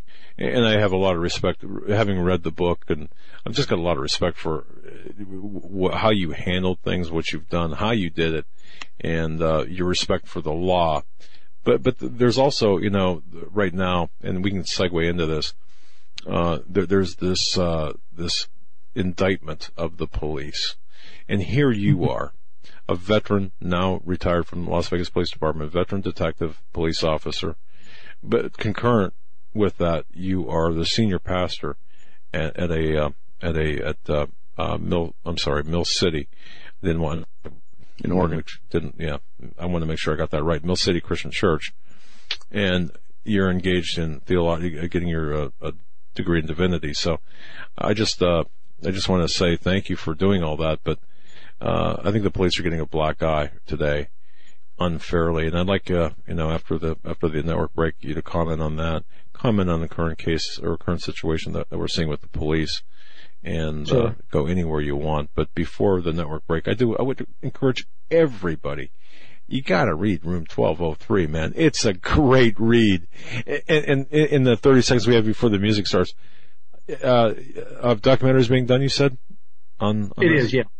Okay. It's actually done being filmed. It's just getting finishing touches. Are, are, are, you in it? I mean, are you? I am. Yeah, it's a it's an actually unscripted documentary with the actual people. Cool. All right, I can't wait for that to come out. Yeah, yeah, folks, you got to get twelve oh three room twelve oh three. Go to Amazon.com. Is that is that where where is that where you prefer people to purchase? Yeah, okay. Amazon is probably the best source to get it at. All right, man, I'll tell you, it is a great read. Um, I, I thought I thought I wrote a decent book, but man, I'll tell you for my first one. This is this is incredible, and it really sheds a lot of insight and light into uh, the man, the crime, and of course the author as well. We're going to be right back. Hagmann report on this the fifteenth day of August. You thought I forgot, didn't you? I did. I did think you forgot. That hesitation. We'll be right back with Detective Andy Caldwell again. His book can be found on Amazon. Room 1203. This is his um, first book, and it. Uh, my dad read it earlier, said he liked it. Couldn't not, believe not. Room, not room 1204, 1203. 1203. But 1204 right. does play into it, but that. and Detective Caldwell is with us for another segment. We will be right back after this network break to complete that segment. Don't go anywhere.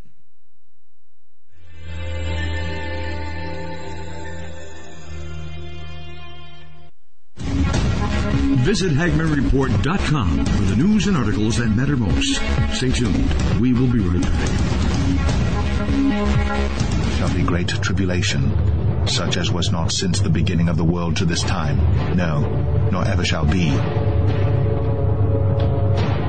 folks, I'm going to direct your attention to masterpreps.com. Masterpreps.com. Wow. Uh, masterpreps.com, uh, the sponsor of our show, masterpreps.com. That's masterpreps.com. Take a visit there. High quality items, made in America items. I mean, anything, everything you possibly want from uh, cooking uh, utensils, uh, cooking frying pans. To, I mean, it is, uh, it'll blow you away. Absolutely. Eric said, it's insane. I mean, wow. Look look the products.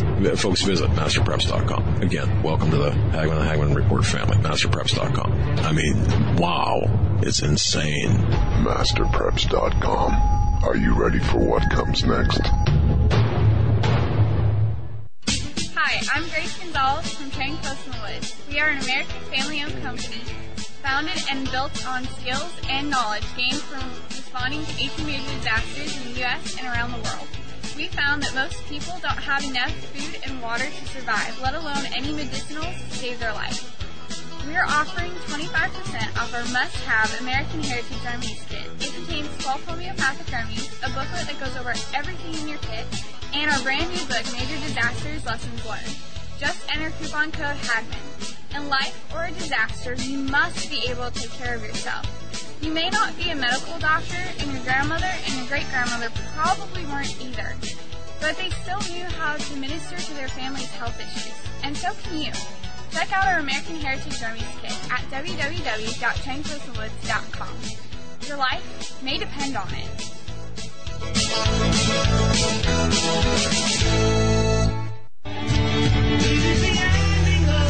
Hello, everyone. This is Joe Charles, the guy whose voice is heard announcing for the Hagmann and Hagmann Report right here on YouTube and across the Global Star Radio Network. There have been many people wondering whose music is being played during those breaks. Well, you guessed it. And we're very pleased to announce that all that music and 11 brand new songs from the CD New Jerusalem is set for release on April 10th for download on iTunes.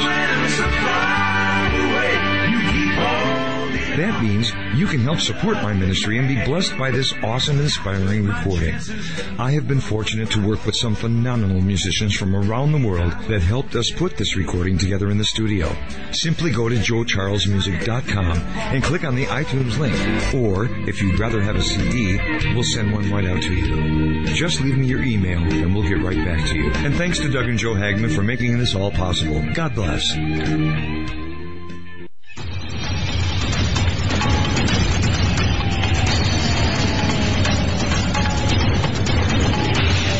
Back, folks. Our guest is Detective Andy Caldwell.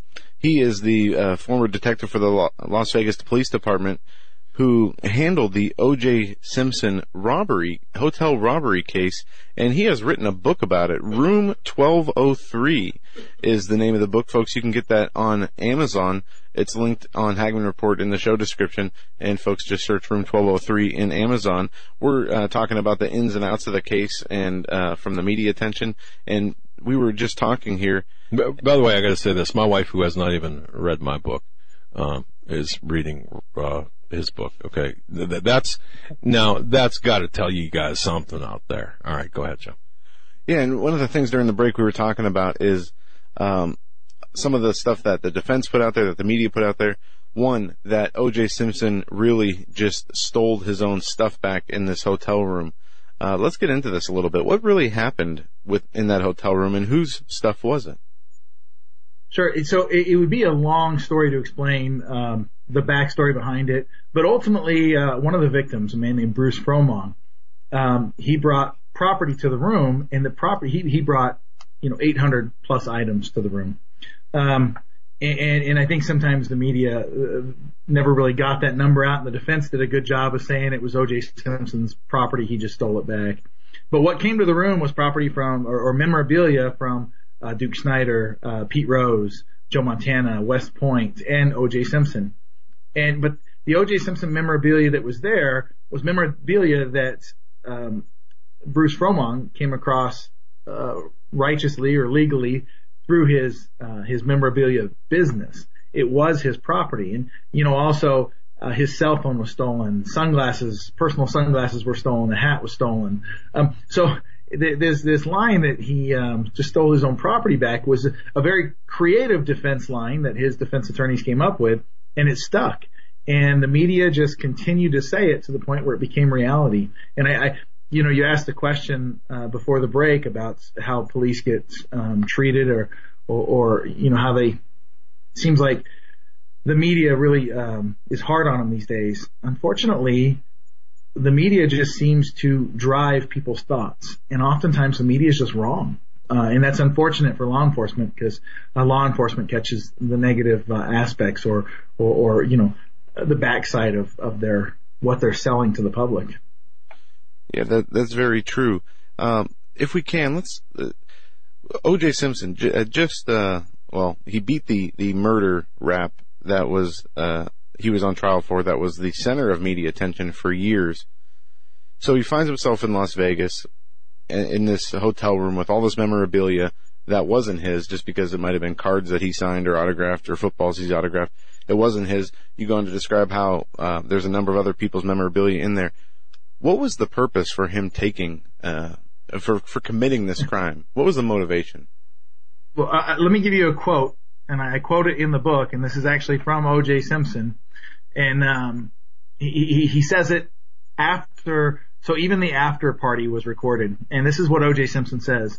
He said, "I knew the Goldmans would get it and sell it, so I told these guys do whatever they want with it." I think so much of the intent behind it, even by his own admission, was to keep property away from uh, the Goldmans. Uh, he made the he made references like that beforehand, also to the other suspects. And th- that's something in the book that I was, I, I expected, but I didn't expect with the level of specificity that you, that you laid out there. And, um, I'm just going to read one sentence from the book. I promise it's not a spoiler. Okay. Okay. So, um, it- which um, which I thought was really interesting, and and maybe this is kind of a cliffhanger for the people out there that will get the book. It's my decision not to conduct a full search of the room when it would end up being a pretty big mistake for which I am solely responsible is your writing. And I got to tell you, when I read that, I thought, my goodness, uh, as that is, as that, as you develop that, um, just wow. Okay. I, I, I don't know where I was going with that except to say, you know, that, that, that's one heck of a statement to make. And, um, I just, I can't imagine, you know, I mean, it's, it's not a life or death thing, but nonetheless, it's, It was costly. yeah, yeah, it was. And, and folks, if that alone should be enough for you to be on Amazon right now. Okay. Telling you. Um, all right. Um, Detective Caldwell, the uh, you, you say that you received a significant amount of blowback, Yeah. vile blowback at times in response to us. your book. And we've seen, you, You know, know- we've seen the nasty types of, of things we get. Um, I can, I what were some of the biggest complaints and worst complaints that you got? Uh, so let me preface my response by saying, um, you know, part of promoting the book, I, I went on Facebook and, and I, I, right after the parole hearing, I just simply stated my opinion on the parole hearing. You know, in the parole hearing, um, Simpson addressing the parole board said to the parole board, and I, and I have no idea even where this came from. And I'm going to paraphrase this, that after the, after the uh, conviction, the property all went to California, which is true. Uh, went to the California courts for the California courts to make a determination who was the actual owner of the property. California courts made a determination that all but 16 items belonged to um, Bruce Fromong, the actual victim. And of those 16 items, the only reason they didn't go back to Bruce Fromong is because um, Fromong would explain that he just he didn't have the receipts. Um, he just couldn't go back 19 years and provide. So everything else went back to Fromong. Now that's what actually happened. Now Simpson then goes in to say that he that California gave him all the property back, and he even he makes a statement. I wrote it down, and he he he he gets questioned by the board member about essentially it doesn't seem like what you're saying is measuring up. And Simpson actually yells at the the parole board uh, uh, member, and he says, "They've given it back to me, and I have it now." And, and that was such an egregious lie that I thought um, I, I would actually address that on Facebook. That how do you lie? I mean, to that level. And the response I got was interesting. Um, I had people respond to me saying that I'm I'm an evil person, uh, that I'm a liar, um, that the law enforcement is corrupt, that I'm corrupt, um, i- and that's where I guess the groundswell uh, started of the negative feedback from the book. And the book was released on that day. Uh, I took some notes here of some of the things that I've been had comments posted. I'm, I'm a pastor, and this is probably the most creative one that had, took a little research. Was uh, do you praise God with those lying lips? Wow. Uh, I've been called, I've been called evil, sick, uh, worse than him. I've been called trash and a liar over um, explaining what actually happened um, versus the story that he he's said happened. And I, and I can tell you this, folks. Here's a here's a man who went through every legal hoop to make sure that everything that he did was on solid ground. And uh, for him to receive that kind of blowback is totally. I mean, that's just ignorance, ignorance of of uh, ignorance of the case, ignorance of the facts, and certainly. Um, well, you know, that starstruck mentality where, hey, they could do no wrong, but, uh, amazing stuff. It r- really is. And, and being a pastor, uh, our producer, uh, John Robertson is here and, uh, he, was saying, um, because he worked in the, our producer worked in Hollywood and concurrent with working with our show and, uh, doing some other things as well. Um, and, and he, and he, during the break, he said, how did you, detective, how did you, working as a detective in Sin City, um, uh, doing what you do and, and, and pastoring a church there as well while also getting your, your degree. I mean, how did that, did you feel like you were living two, or like two different people living two different lives or how did that, how that feel for you? you know, it, it was hard. Um, but I, I think my faith actually made me a better uh, police officer, a better detective, uh, because in, in my faith, my goal is actually to help people. And, and sometimes I know it's hard to see, um, but to have grace doesn't mean we enable and let people continue down a path that's going to inevitably hurt themselves or the public. Um, so my faith um, led me to believe that the best thing I could do to serve Christ was to help uh, hold people accountable and, and, treat them like people, um, but with the goal of restoring them. Um, restoring them to a place where they can uh, have the opportunity to hear the gospel. So I do feel like it, it gave me a unique perspective and made me a better cop. Um, so it was actually um, it was an amazing thing for me at the end of my career to have that experience. I, I, I can I can imagine. Um, my goodness, j- j- just a, a colorful um, career, I, suppose, in life experience, all wrapped in one. Um, well, if if you don't mind, as we as we here, we only have about twenty minutes left. I, I'm, I'm looking at fifteen minutes left. Thank you. Um, what are we seeing today with respect to the uh, what's happening with the police departments? So the we, last year, the, the, five police officers assassinated in Dallas, and we're seeing um, all sorts of things take place. And then, of course, on the other side, you're seeing, admittedly, police brutality, um, the rise of this warrior mentality of, of police officers, which is kind of understandable given the, the former. But but what are we seeing? and, and and you can segue your experiences into that as well as perhaps even even commentary on what we saw in uh, Charlottesville, Virginia. Sure. Let me just let me say this: is, I'm offering my opinion, my opinion alone. Uh, but I, I, think what we're seeing in law enforcement is um, people are forgetting that police officers are just they're people. Um, we make mistakes. You, you, we're not perfect, and because there is um, we're an easy target when we make mistakes.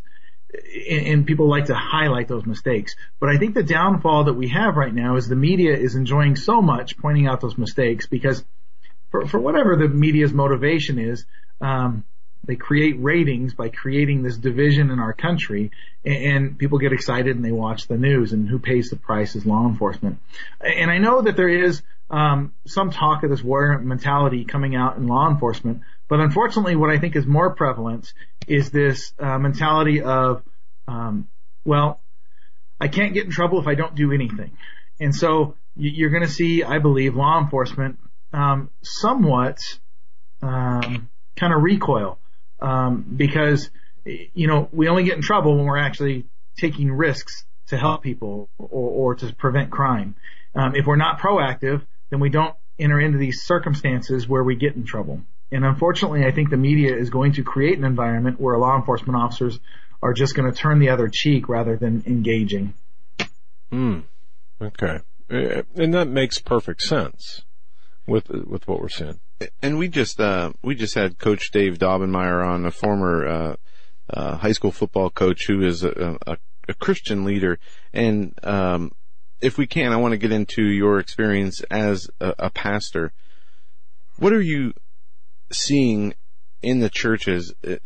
Are you seeing people becoming uh, more engaged? Is the church gaining, um, you know, members, congregants, or are we? Are you seeing um, a fizzling out, sort of, uh, where where you go to church and where you pastor? Well, so I'm very fortunate in that. Um, listen, I, I, have an outgoing personality, so I'm very fortunate that our congregation is growing. However, I think Christianity in America as a whole, um, you know, there's some interesting things happening. Um, there is, um, people are, they almost push theology out. Um, we don't want the truth of the gospel. We'd rather have people tell us, you know, how we can live our best life now rather than how can we serve Jesus. Um, so there, there is this, this very, um, liberal mindset to to get away from the Bible being the Word of God and, and to the Bible being more of a guideline. And, and I think the uh, unfortunate aspect of that is um, it creates hypocrisy uh, where it's not needed. And when people see hypocrisy, even people who are seeking, uh, they just turn their back on it. Um, so I do see a, a very liberal mindset entering into the church, and we see that with uh, you know, various denominations embracing things um, that the Bible specifically prohibits. Um, and, and so we, you know, as as a culture, we've jumped on this slippery slope that, that seems to be almost out of control. Um, I, I'm very thankful for uh, you know the traditional aspects of church that are, are trying to maintain biblical orthodoxy and, and that's my goal my goal is to maintain biblical orthodoxy and, and share that the bible is god's word and we need to turn to it not away from it No, you're exactly right. And um, I, I'm glad to hear you answer the question that way because there are a lot of churches and a lot of pastors that seem to be conforming to the wor- wor- world rather than uh, sticking to uh, the biblical foundations that, that were laid out for us. And uh, in my own experience, I've said this many times uh, as a Presbyterian, I had to leave my church because they voted in to accept the homosexual clergy and homosexual marriage, and I left uh, with about half the I heard half of the church or more left also. So the where you are and what you're doing is sticking to the principles that are uh, biblical principles and not swaying to how people want uh, the church to change and how the world wants the church to change. you know, I heard I heard it once said, and I don't want to take claim for this, that if I believe the Bible is the Word of God, and that Word of God says that every 42 year old man will jump up and down on one leg for an hour each day, then I believe it's my obligation to try to jump up and down for an hour on one leg each day. I might fail, but if I believe it to be the word of God, I'm going to actually obey it. And that's my goal. My goal is to just get people to understand that it is the word of God and, and, and we turn to it to see what pleases God and we seek to serve him in so doing so. No, you're absolutely absolutely right. And it's uh you know, we didn't know um the history and and and how you pastored and how your uh how your church was, but you know, so often today as you said the the uh, pastors are are trying to be more pleasing to and more appealing to um you know, the secularist and the and the people who don't believe the gospel for what it is, teaching another Jesus, if you will, flocking to churches where they where they have their ears tickled, as the scripture says, and it is it is very um, disheartening to see that.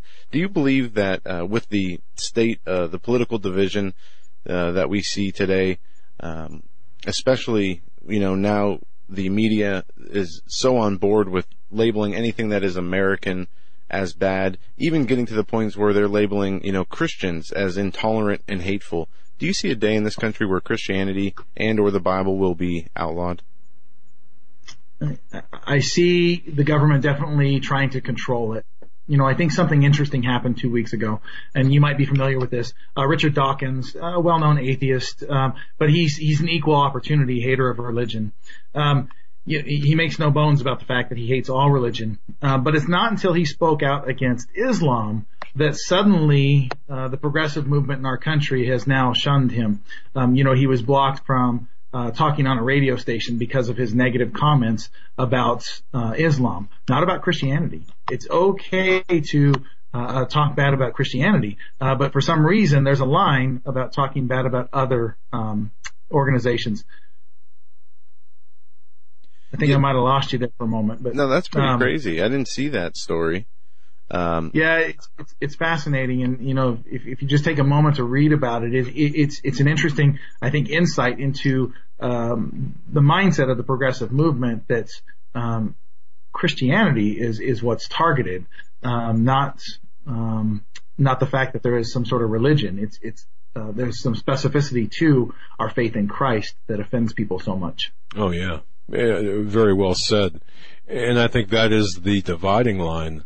Um, the, our, discussion about biblical Christianity and about uh, uh, uh, about our Lord and Savior. I mean, that's what appears to be the um, the uh, flashpoint, if you will, that uh, separates what, what we can and can't say, or what uh, you know the corporate media will, will allow one to say um, as as well. Um, I, I'm just I, I'm the, the pastoring you're doing right now as a senior pastor for your church. Um, what what are you most passionate about, and what are you seeing? Are you seeing a revival? I guess is my question. Um, Yeah. Go ahead. so yeah, I do think that um, people are hungry for the truth. Uh, I think they're tired of the watered down message uh, uh, that has been so prevalent throughout American Christianity.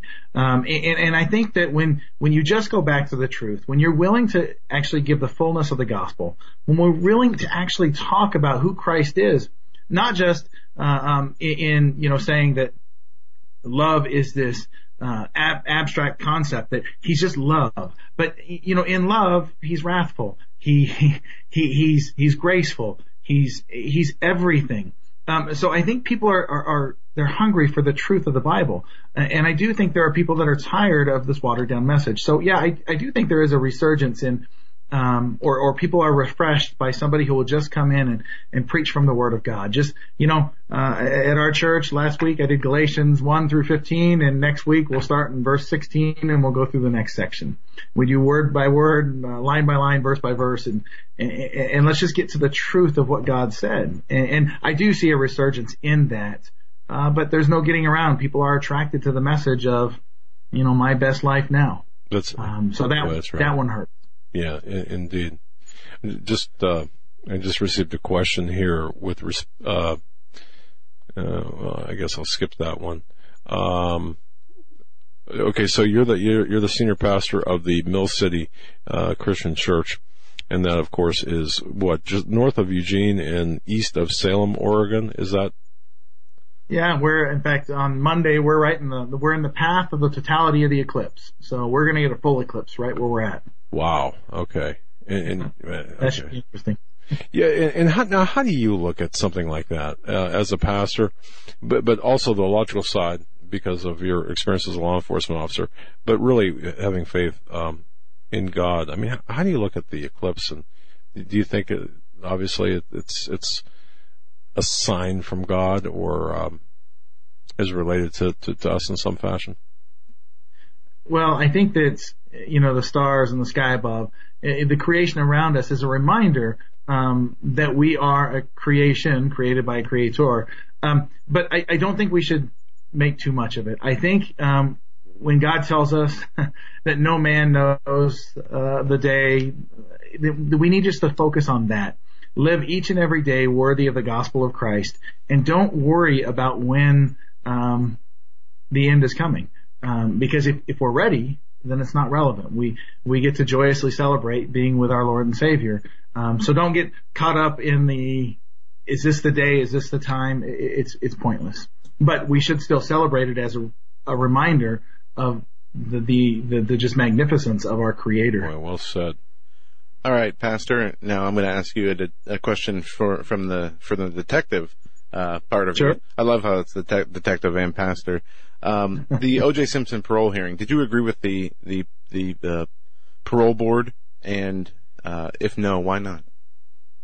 Okay, so that's that's a little more uh, complex than a yes no answer. Um, so the objective nature of it that is just a checklist of you know was he a good inmate? Has he served a certain amount of time? I have to respect that um, because that's part of the system. Whether i agree with it or not i, I have to respect that. And, and, but i do not believe that you should be rewarded for lying uh, on the scale that he lied. Um, you know he didn't need to do it but the mere fact that you did it um, to me doesn't merit being awarded parole. I hope that answers the question. That, that was actually one of the questions that I wasn't going to ask, but I'm glad you did.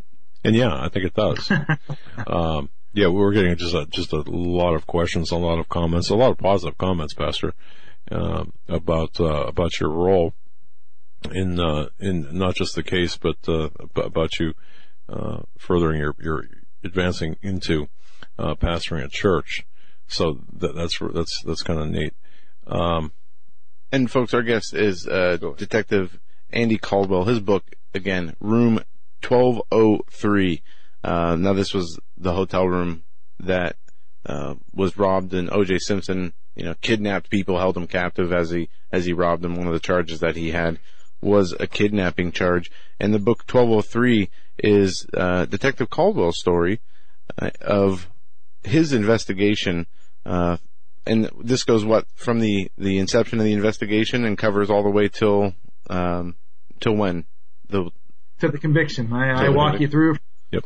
The time Eddie and I get the call all the way to the end. Yeah, are, uh, now a couple of questions here, It's kind of a lightning round, if you will. A minute and a Uh, half. A minute and a half. Okay. Are you? Uh, do, do you still keep in touch with with Eddie and your your former? Um, um, I'm, I'm sorry, it- with, with the your your uh, officers. I do. I uh, I have regular. Eddie and I were friends outside of work and partners at work. So uh, our families, we used to do things together. So yeah, I stay in touch with them. Okay. Uh, and uh, these are listener questions. Uh, uh, any problem with your position as a pastor in conducting or in participating in the documentary? Uh, no. Um, in fact, I've, I've got to preview the documentary and it was very well done. Uh, very respectful of my faith. In fact, they highlight my faith. Um, so no, uh, I've run into no issues with it. Okay. All right. If you could do anything differently, um, whether it be with respect to the O.J. Simpson case, your handling it thereof, or uh, well, anything with respect to that, would you do anything different? And, and I, that's such a broad question. I don't know if if you I would have searched that better. Yeah, yeah, okay. Um, wow. All right. Um, we, we got about a minute left of our time together. Just whatever's on your heart, if you want to share with with our listeners here in, in the in the final moment, uh, the final minute that we have together, feel free. Uh, you know, I guess if I could share anything, uh, kind of highlighting that point you made of police today, uh, I would just ask that um, you bear in mind that there's two sides to every story, and oftentimes uh, law enforcement can't respond um, with what they know uh, because it would compromise the investigation. So I, I would just ask to be mindful that um, the media doesn't always get it right, and be mindful of the fact that um, sometimes the media they're telling you things that they want you to believe because it, it fulfills a storyline. And, and so just, I would just ask that trust that police officers are out there to serve you, to benefit you, and, just give them the benefit of the doubt. All right, sir. A- Andy Caldwell, former Las Vegas Police Department detective and pastor. Mr. Caldwell, would you would you agree at some point to come back and visit with us in the future? Sure, anytime. All right, uh, my be a pleasure. All right. Thank you so much for your gracious gift of time. Thank you for what you've done and what you do. And the author of uh, book, the book Room 1203. You've got to get that book, folks. Man, I'm telling you, it's a great read. It really is. You're listening to the Hagmann Report. Going to be right back. Stay right where you're at. Network break.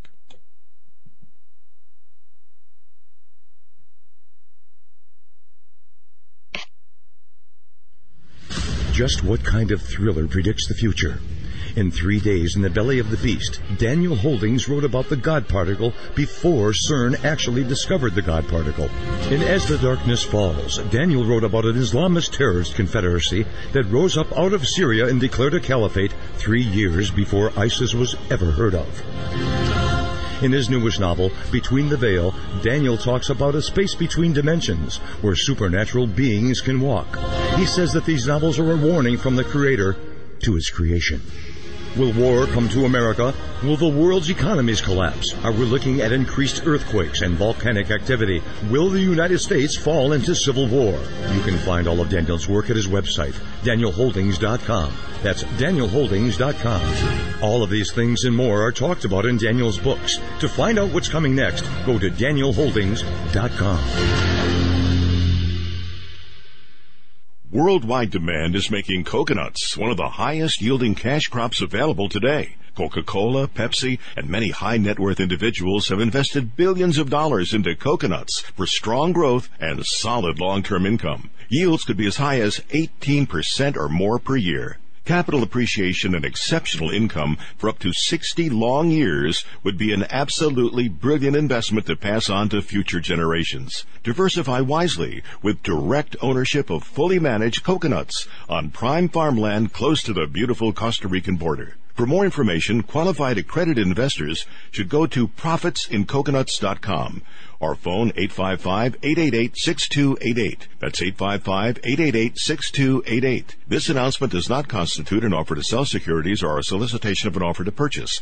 Offer made by prospectus only. 855-888-6288 or visit profitsincoconuts.com. Profitsincoconuts.com. You may never look at your city, town, or its people the same way ever again. Stained by Blood, a murder investigation based upon a true story by private investigator Douglas J. Hagmann. Using the character Mark Stiles, Hagmann takes you on a journey behind the scenes where the homicide becomes secondary to an underworld of satanic ritual abuse, child abduction, and even mind-controlled experimentation. For five years, a brutal killer remained on the loose, free to kill again. As Mark struggles to navigate the maze of bizarre twists and untangle a web of deeply hidden secrets kept by some of the most powerful and influential people in his community and beyond. Stained by Blood. Order your copy of this engaging novel today at HagmannandHagmann.com and click on the link. Stained by Blood at HagmannandHagmann.com and click on the link. Stained by Blood.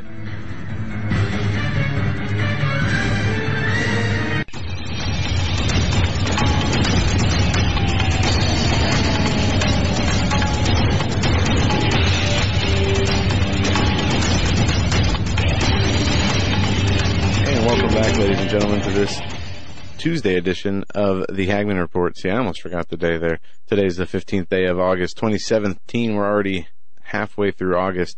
Summer is disappearing, and that's, uh, Can I can I ask you something, Joe? Sure. And and uh, our vast studio audience out there, we we got Tech Eric in the spaceship seat, and of course uh, John, our producer over here. But uh, I'm serious, and I'll ask you, you the audience, this. Um, I just find myself uh, constantly amazed. I mean, I I, I have a, a, a routine, and I'm not going to get into it, but I, I well, except to say this: I get up in the morning at my house and I'll walk my dog or I'll let my dog outside and we've got this very, this really kind of a nice area where my dog and I spend some time in contemplation and, and watching the sunrise. And, and you can watch the, the sun move, you know, uh, in the sky and you can tell that summer is waning.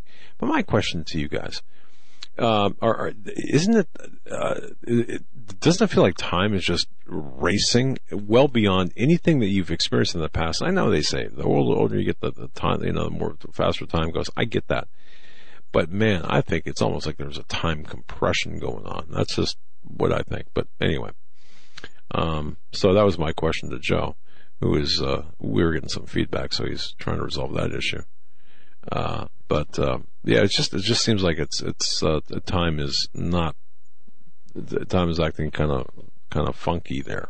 Uh, but, uh, nonetheless, uh, coming up is Brannon Howse and worldviewweekend.com, but, uh, to talk about a very specific issue, one that should be important to all of us. And this has, this has got national security implications.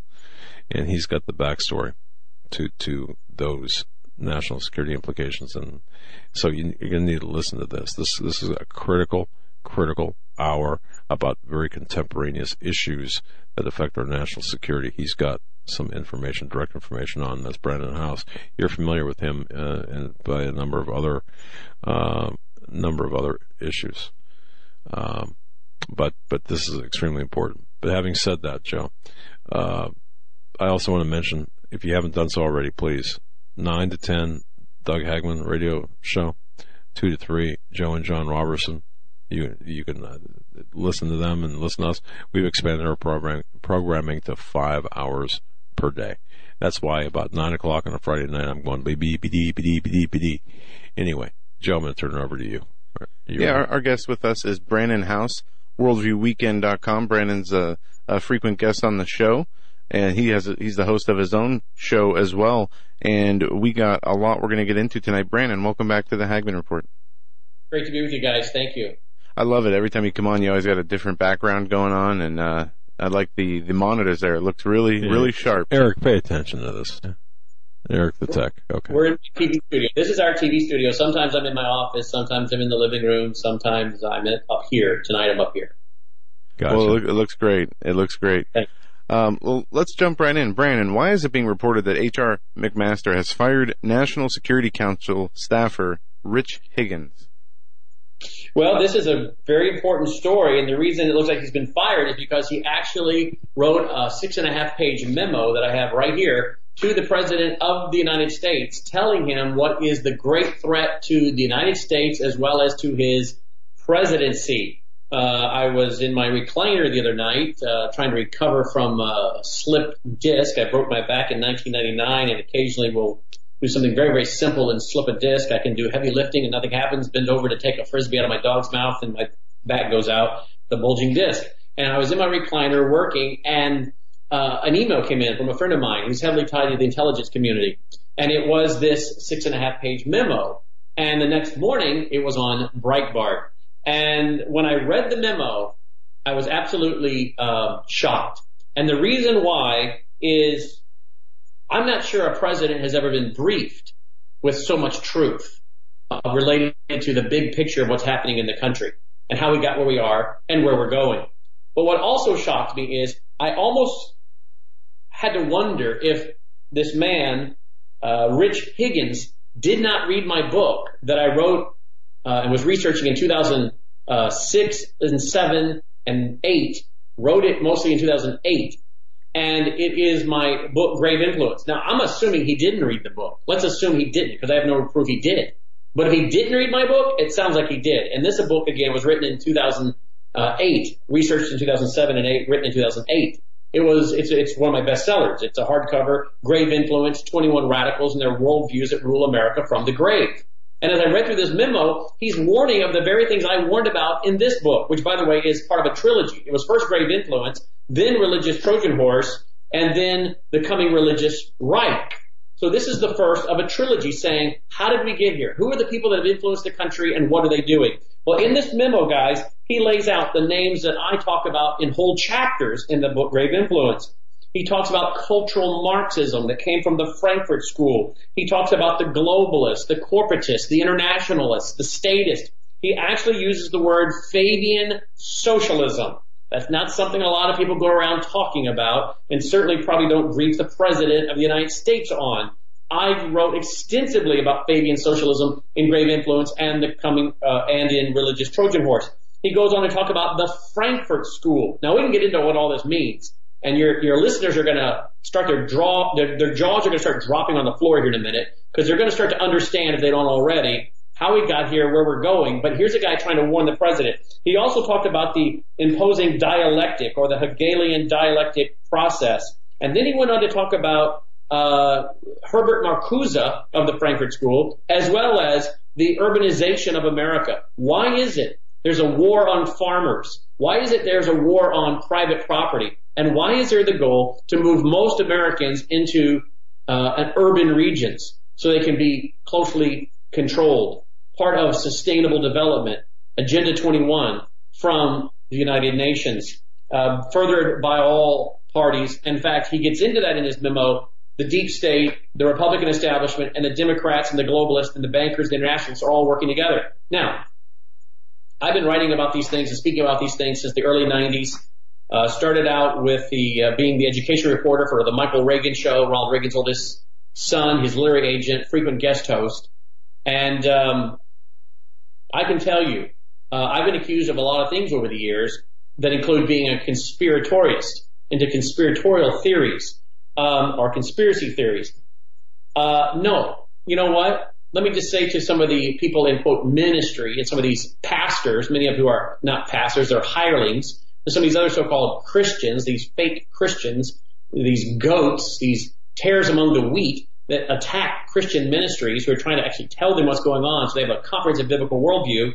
The things that they've been saying are conspiracy theories and mocking us over in a six and a half page report now given to the President of the United States that he reportedly read and actually thought was very, very good, that he was quite excited about what he read, that he was quite positive about it, and um, was happy to have gotten the, the report. But supposedly, the head of the National Security Council, McMaster, R.H. McMaster, was furious and according to a Breitbart reporter, uh, detonated. But, but McMaster allegedly detonated and he was furious over the report. And again, it is reported the President of the United States did get a copy of it. He did read it and he likes what he read.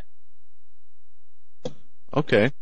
Um, Brannon, what's the backstory to H.R. McMaster and his position in Islam and his relationship, if if any, with Islamic specific organizations? Because I did not know uh, know about this.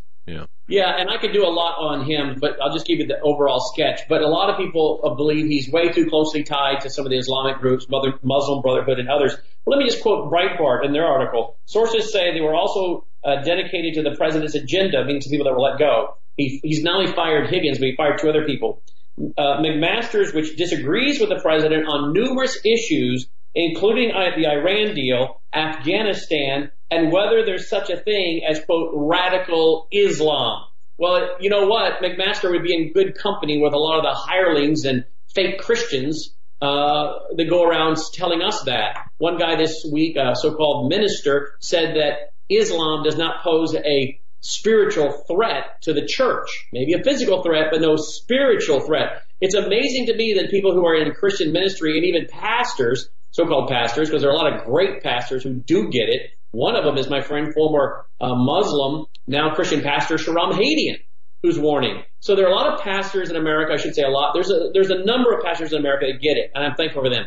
There's a lot of them that don't get it, and many of them are hirelings, and there are others that are in ministry that have bought into a theology that is uh, really, I think, in many ways, made them so spiritually minded that they're not understanding the other side of the coin, which is not only God's sovereignty, but the other side man's responsibility. And so they go about saying Islam is no threat to the church or no spiritual threat to the church.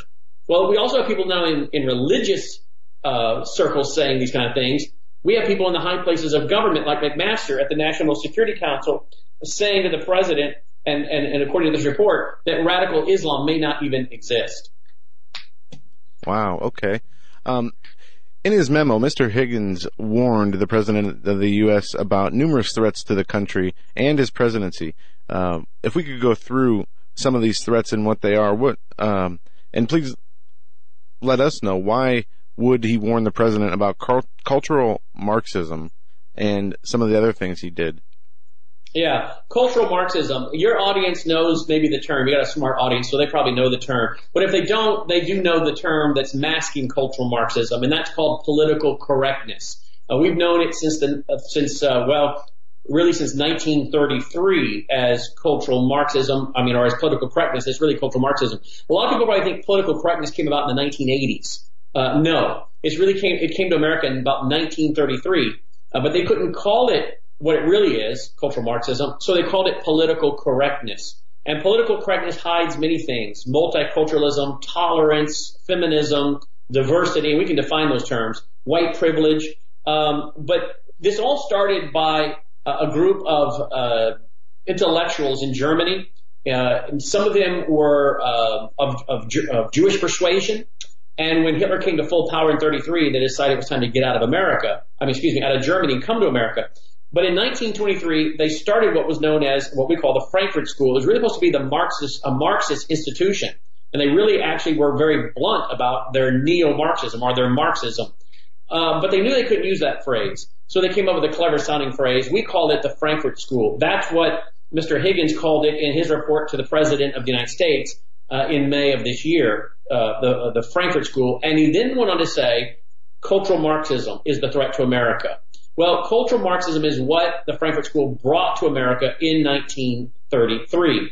They were brought here at the um, uh, really at the uh, by the help of John Dewey, the father of modern education in America. Uh, he helped start the uh, Social Society of America. He helped start the American Civil Liberties Union. He signed the Humanist Manifesto. This is John Dewey.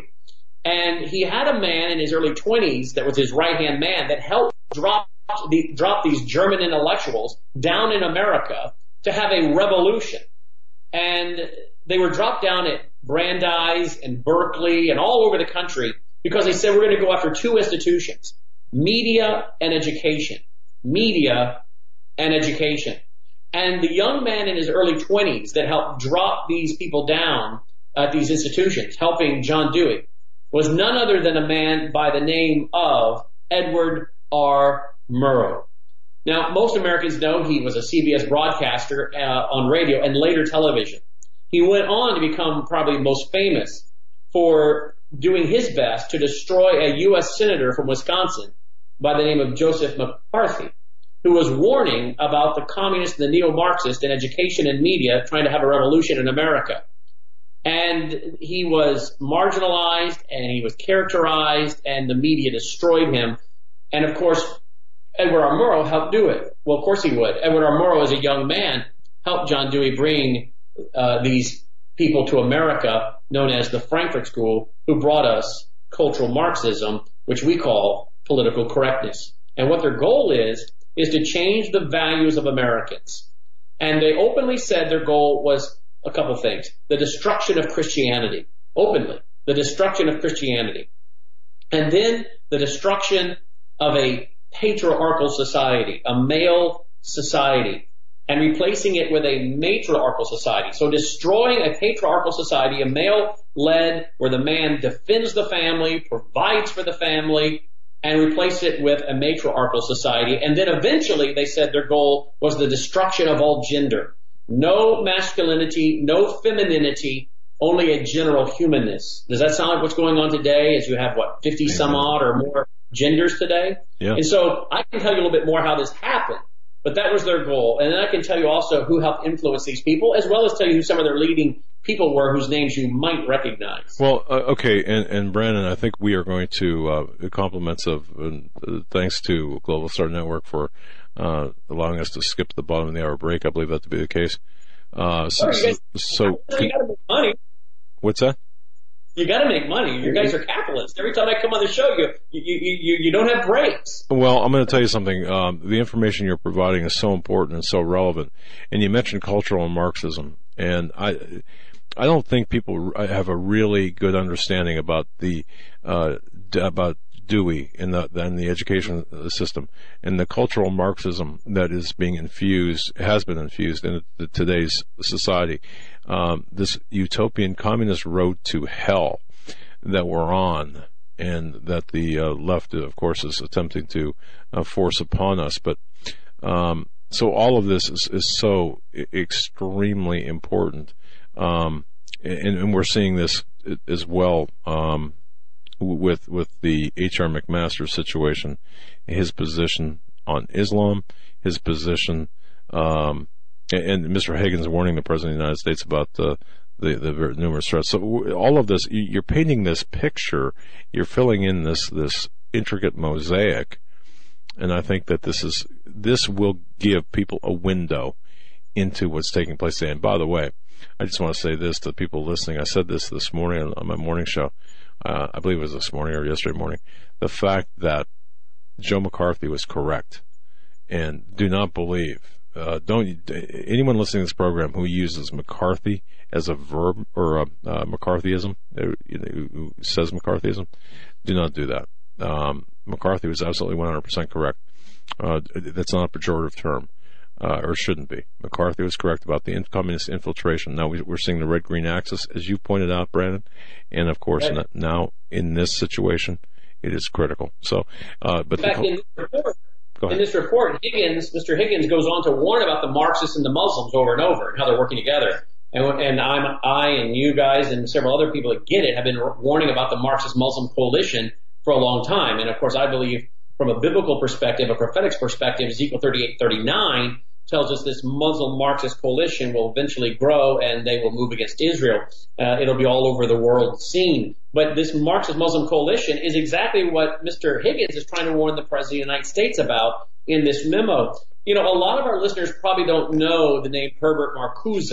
The frame, the, the, the name was mentioned in this uh, document, six and a half page document by Mr. Higgins, who, by the way, Mr. Higgins has a uh, history of, uh, it says here at Breitbart, he's a former Army explosives specialist, Justice Department consultant, Pentagon official, and also had taught as a professor at the National War College, according to the Daily Caller interview last year. So he is a pretty educated guy, and he is warning about a fellow by the name of Herbert Marcuse in this report. Well, Herbert Marcuse is one of the guys I warn about in my book, written again in 2008, and here we are, 2017, and these are the same people, the same ideas, the same philosophies that he's warning about in 2017 that I was warning about in whole chapters in the book Grave Influence.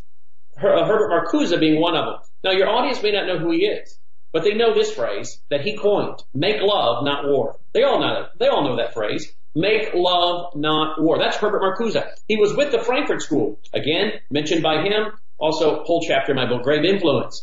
He was with the Frankfurt School. He coined the phrase make love, not war. He was a consultant, if you will. He discipled many of the radical students of the 1960s. And um, he openly said, one can rightfully, this is a quote, one can rightfully speak of a cultural revolution since the protest is directed toward the whole cultural establishment, including the morality of existing society. So you gotta destroy the morality of a society. There is one thing we can say with complete assurance, that the traditional idea of revolution and the traditional strategy of revolution has ended. These ideas are old fashioned. He says we must undertake what is a new type of diffused and dispersed disintegration of the system, and a, a diffused and dispersed disintegration of the system. That is what's going on. That is what uh, we heard Obama say. He's going to fundamentally transform America. Well, a diffuse and dispersed disintegration of the system is a fundamental transformation of the system. And where did he learn it? Obama. He learned it from being a community organizer and studying Saul Alinsky and then teaching Saul Alinsky. Saul Alinsky studied someone by the name of Antonio Gramsci. Antonio Gramsci Yeah. is mentioned in the six and a half page document by Mr. Higgins to the President of the United States. Antonio Gramsci is talked about by me in my book in 2008. Antonio Gramsci was a communist in Italy, and he told uh, uh, Mussolini that if you want a revolution that will last, you can't do it at the end of the gun. You've got to change their mind or their worldview so they embrace their slavery. And uh, Mussolini didn't like this and threw him in prison, where he wrote many documents, many many pages. And Saul Alinsky and others went on to study this. And of course, Obama went on to study Saul Alinsky. Hillary Clinton studied Saul Alinsky. Hillary Clinton wrote her thesis on him at Wellesley. Hillary Clinton met him, knew him. He wanted her to come work for him. She decided to go to Capitol Hill She and work on the interned. She interned with him for a while, is my understanding. I believe. I think she did. Yeah. I think she did. So Herbert Marcuse uh, had with the Frankfurt School, who's mentioned in this report to the president, was studying uh, Antonio Gramsci, who's mentioned in this report, and this all goes to the Frankfurt School. Now, again, notice that Herbert Marcuse said there's a diffused and dispersed disintegration of the system, not at the end of the gun. Revolution is old-fashioned that way. Now it's a destruction of the system.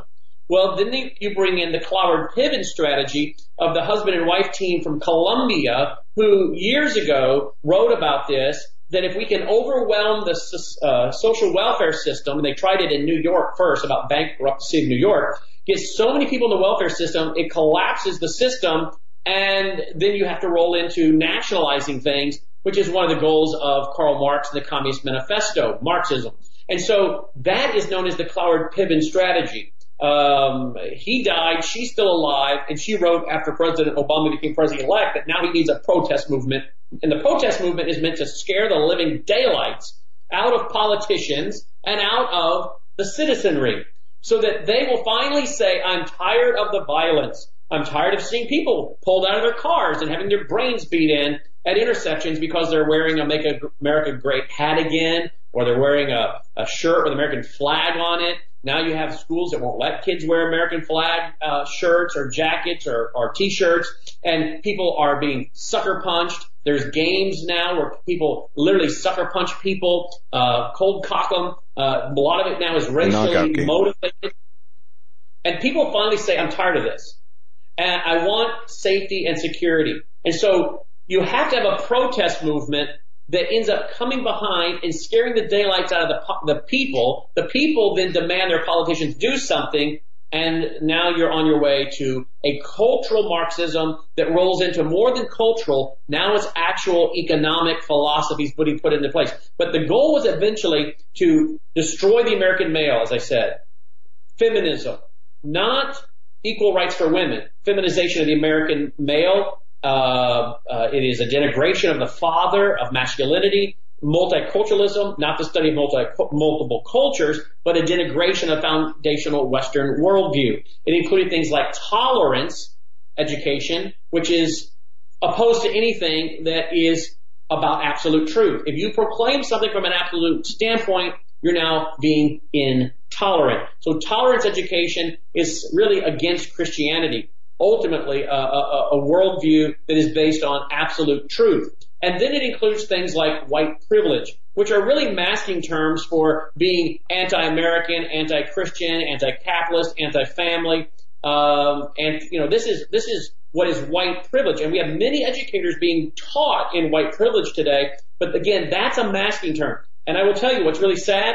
Some of the leading so-called reformed pastors in America, like uh, Matt Chandler and people like uh, uh, John Piper, are pushing things like white privilege, Black Lives Matter, and other things. And I have all the documentation. And people will be shocked at the some so-called conservative theological pastors that are going to events and hanging out with people like John Piper and Matt Chandler. Now those names may not mean anything to you, but it's to say this again is not just being embraced by the liberal mainline churches or the social justice churches or the Rick Warren type seeker sensitive mega churches or Bill Hybels seeker churches.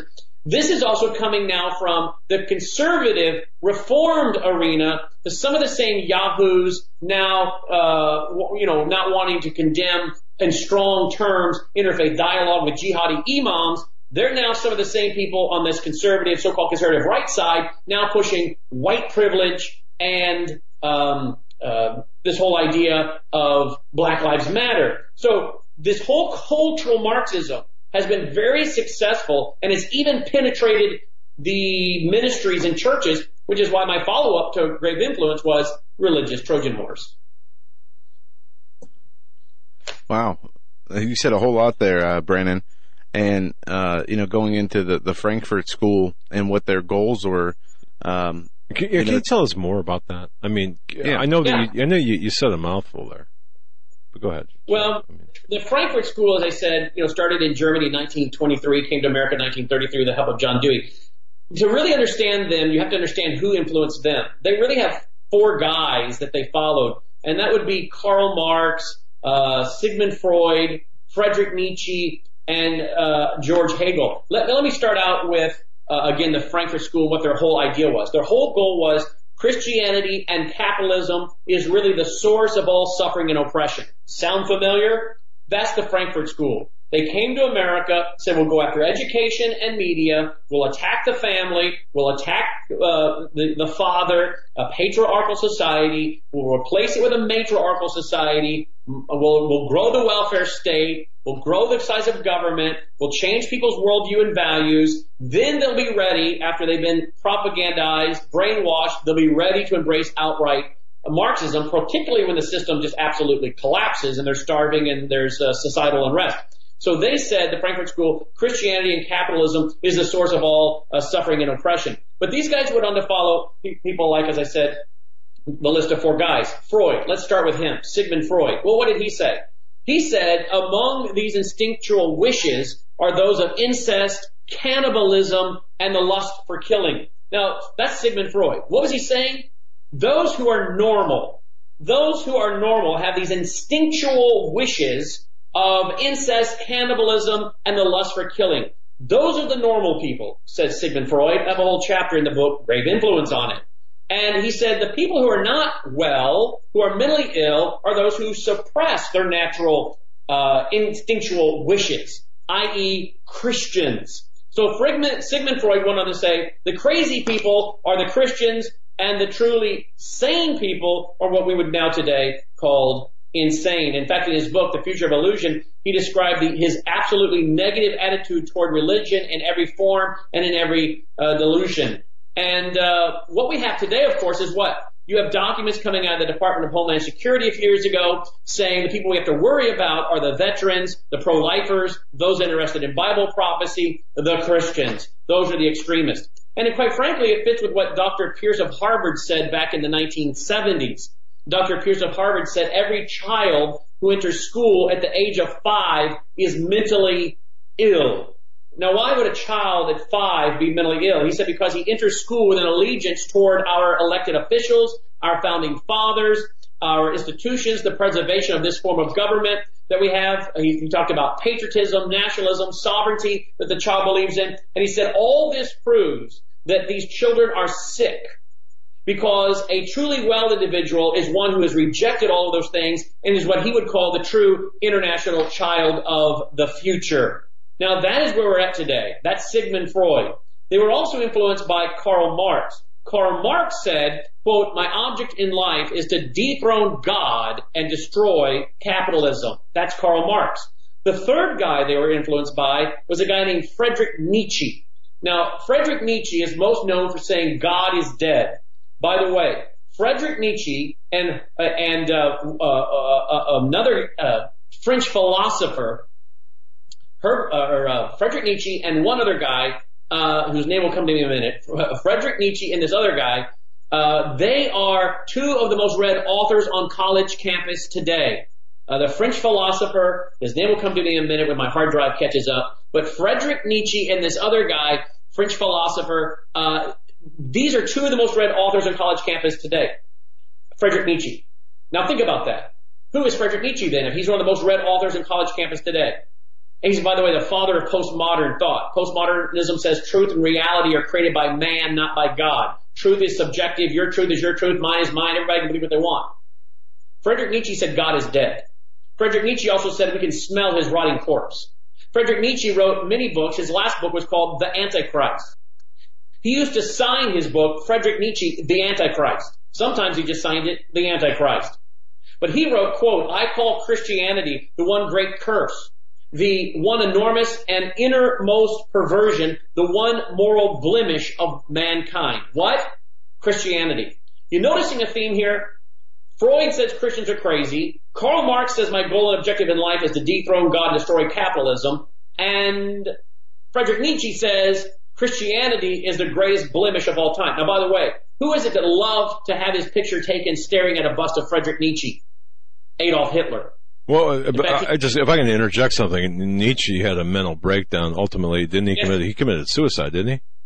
I don't know if he committed suicide, but he did. The last several years of his life, he was totally out of his mind. Yeah, he, he was gonzo. Yeah, absolutely. Okay. I, I, yeah, I'd have to. And then the guy they were influenced by is a guy named George Hegel. And Hegel came up with the idea, really, and promoted the idea that Marx also embraced was idea of thesis and antithesis, idea, opposite idea. It's known as the Hegelian dialectic process. Mentioned in the May 2017 paper, six and a half pages by Mr. Richard Higgins of the National Security Council, given to the President of the United States, that Breitbart reports President Trump loved, McMaster was furious, came unglued over it, fired the man, but he writes about the Hegelian dialectic process. I write about it extensively in Grave Influence in 2008. Again, I don't, I'm not going to toot my own horn here, but I'm just telling you, these are the threats I laid out in my book in 2008 as being the greatest threats to the country. This, these are the same threats laid out in this six and a half page paper written in 2017. And the people that have ridiculed me for my research, such as this, have said, oh, Howse, he's into conspiracies. Well, put this in your pipe and smoke it, morons the National Security Advisor Council member has just put this into six and a half page letters, basically clip notes of this book. So if it's conspiracy, you now have someone from the Army War College, worked at the Justice Department, worked with the Pentagon, was at the National Security Council with high level security clearances, now saying these are the great threats. But who's the one mocking us and saying these are conspiracy theories? These morons that run around that are within the evangelical uh, establishment brainwashing Christians from listening to the truth. Why? Because they're educated beyond their intelligence. These are the intellectual simpletons. And I challenge them to come on my show and they never will because in five minutes I could explain to everyone by their utter lack of ability to answer the basic questions of history what utter fools they really are. And yet, my friends, who then has become a great threat to the country? The religious establishment in America along with the Marxists and the Muslims, which is why my third book in this trilogy is entitled The Coming Religious Reich. Much of the religious establishment, even some on the right, are now laying the foundation for globalism and world government that again, this man wrote about in this paper. And so uh, George Hegel said thesis and antithesis, idea, opposite idea. Get them to fight with each other. That fits with what Saul Alinsky said. The change comes from the conflict. The change comes from the conflict. You want the right and the left to fight. You want the people groups They called it races. There's only one race, the human race. Acts 17 verse 26, we're of one blood. But they want the quote races to fight. The change comes from the conflict. And you have Republican and Democrat, and they fight, fight, fight. And then they merge. And then you have a new thesis, and it's called the Hegelian dialectic process. It's also called the third way. And that's what we're doing today. Uh, Bill Clinton did it. He held conferences on the third way with Tony Blair at the Democratic Leadership Conference. Uh, George W. Bush was into third way. In fact, there was an article in the Washington Post, if I remember correctly, uh, that talked about that by a guy named Don Eberly. Don Eberly admitted in the Washington Post, I think it was February uh, February of 2001, February 1st. Don Eberly admitted that George W. Bush was following communitarianism or the third way, socialism mixed with capitalism. So you have the socialist and the capitalist. They fight. Then you merge and you have a new thesis, which is a mixture of socialism and capitalism for the third way.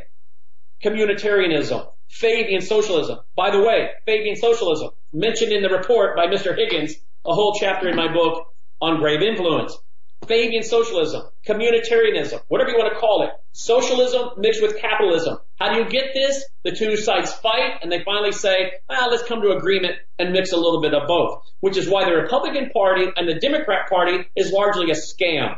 It's what even Carroll Quigley, the, the globalist at Georgetown, who wrote Tragedy and Hope and mentored Bill Clinton, and Bill Clinton gave him a shout out in his uh, first Democratic uh, uh, acceptance speech. He gave a shout out to his former professor Carroll Quigley, who wrote Tragedy and Hope, who said that the whole right and left thing is a scam. There's only a few people who really are on those sides.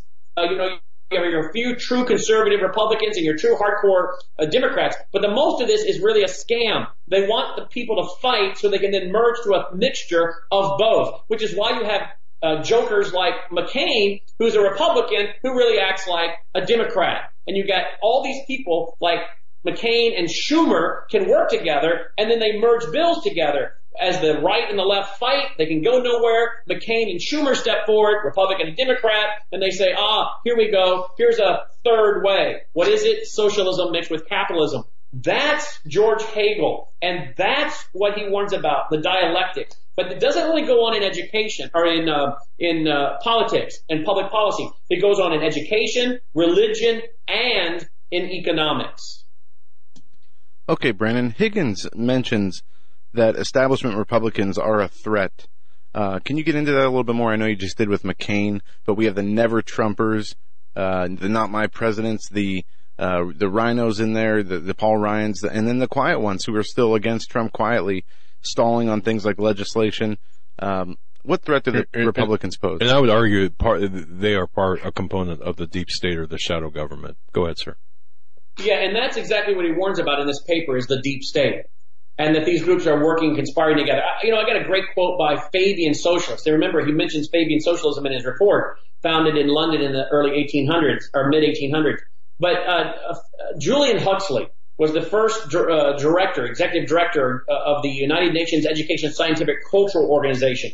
He said this. He said, at the moment, two opposing philosophies of life confront each other. You may categorize the two philosophies as two supernationalisms, or as individualism versus collectivism, or as capitalism versus communism. He said, or as Christianity versus Marxism. He says, can these opposites be reconciled? This antithesis be resolved in a higher synthesis? He says, I believe not only this, that this can happen, but that through the inexorable dialectic of evolution, it will. In other words, it doesn't matter if we're talking capitalism versus communism, Christianity versus Marxism, you've got to merge them together and come up with a new thesis and an idea so you can keep moving the ball down the field. That's what the Republicans and the Democrats are doing. So whether it's Christianity versus Marxism, capitalism versus communism, Republicans versus Democrat, they must merge, get a new thesis, keep moving the ball down the field to the left. Now, when Trump started talking about some of these issues on his campaign, the deep state got very concerned because now you have a man, if he will put into practice what he was saying, will destroy and expose them. And that's why they hate that he's on Twitter because they can't filter his Twitter. And he is now exposing the fake news, the fake media. Because remember, the Frankfurt School said we're going after education and media. Education and media. Trump knows that the media is part of this uh, deep state, uh, Frankfurt School, uh, cultural Marxist agenda. Okay. Um, Fabian socialism is also mentioned by Higgins in the memo. Can you define Yeah. that for us? Well, as I said earlier, it was founded in, in, in Europe in the mid uh, 1800s, and the goal of Fabian socialism is probably best understood by going to a computer and typing in the Fabian window. It was designed in 1910, if I remember correctly, by George Bernard Shaw. And uh, George Bernard Shaw was a famous Fabian. Uh, he also founded the Fabian Society with Beatrice Webb and Sidney Webb, among others. And in the Fabian window, designed in 1910, you see two people, a man in a red coat and a man in a uh, green coat, banging on an earth, a hot globe, and it's on an anvil. And behind one of the men uh, is a fire. And one of the men is holding the hot earth with a pair of tongs, and they're both banging on it with a hammer. This represents some kind of crisis, a global crisis. At the top of the window, it says, remold it near to the heart's desire. Again, designed by George Bernard Shaw in 1910. Above the globe is their Fabian logo, which is a wolf in sheep's clothing, which is why the follow-up to Grave Influence was religious Trojan horse and then the coming religious Reich. They will use religion to do this. Tony Blair is perhaps one of the most well-known Fabian socialists. Out of the Fabian Socialist Society was birthed the Labor Party. Tony Blair was prime minister from the Labor Party. By the way, that Fabian window at some point disappeared, was stolen, showed up at an auction, and several years ago it was unveiled. The keynote speaker who praised the Fabian Society and hoped that the Labor Party still embraced its values, Tony Blair. Tony Blair today runs the Tony Blair Faith Foundation, seeking to bring the religions of the world together as one. Tony Blair shows up at Rick Warren's church a few years ago, speaks for 90 minutes in, in a conversation with him, and receives an award. Tony Blair also spoke at a quote Christian Southern Baptist College in Jackson, Tennessee a few years ago, about an hour and a half from where I'm sitting now. That's a Southern Baptist College, Union University. And so ask yourself, why are so-called evangelicals embracing Tony Blair, who embraces Fabian socialism, who wants all the religions of the world together to come together as one, when Fabian socialism is really about the merging of socialism with capitalism. Uh, it would also be called, we would also refer to it today as Keynesian economics. Uh, this is this idea of debt. It's the idea of a fiat currency. It's the idea of inflating your currency, which today your dollar is worth about three or four cents compared to when the Federal Reserve was founded in 19, what, 1913. So this is this uh, idea of socialism by evolution, not revolution. That's what Fabians want. They want socialism by evolution, not revolution. You can call them a Fabian socialist, and they belong to the Fabian Socialist Society.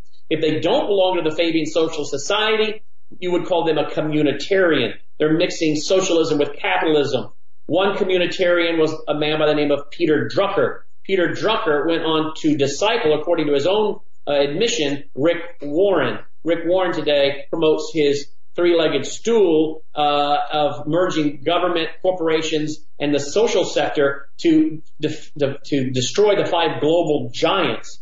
And uh, so he's really into the whole idea of turning all the faith centers around the world into some kind of distribution for the social justice, social gospel agenda. Where did he learn this? According to his own words, he learned it from Peter Drucker, an admitted communitarian. So this is Fabian socialism. It's communitarianism. They want socialism by evolution, not revolution, which fits very nicely with the Frankfurt School and Herbert Marcuse, who said the old way of revolution is old fashioned. It's now a diffused and dispersed disintegration of the system from within. And if I may, just go kind of tread backwards a little bit. You mentioned something, and and of course the gold standard. Uh, Nixon t- took us off the gold standard. It was actually uh, August fifteenth, nineteen seventy one, which would make that what uh, today's the anniversary of that action.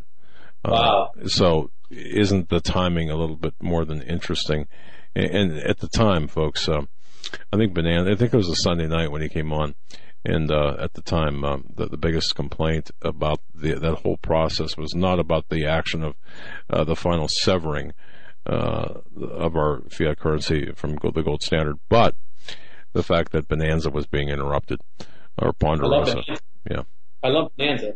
Yeah, well, I'll tell you something. I mean, so I mean, think of that. The the, the timing is is uh, is interesting as yeah, well. that's the, big that's the anniversary of that today. Yeah, exactly. So, um, By the way, uh, in, in this in this report here uh, to the president by the man that was fired for writing, and according to Breitbart, uh, Higgins actually goes on to quote Herbert Marcuse, who again coined the phrase "make love, not war," was part of the Frankfurt School in 1965. In a paper, Marcuse defined. This is reading right from the report to the president.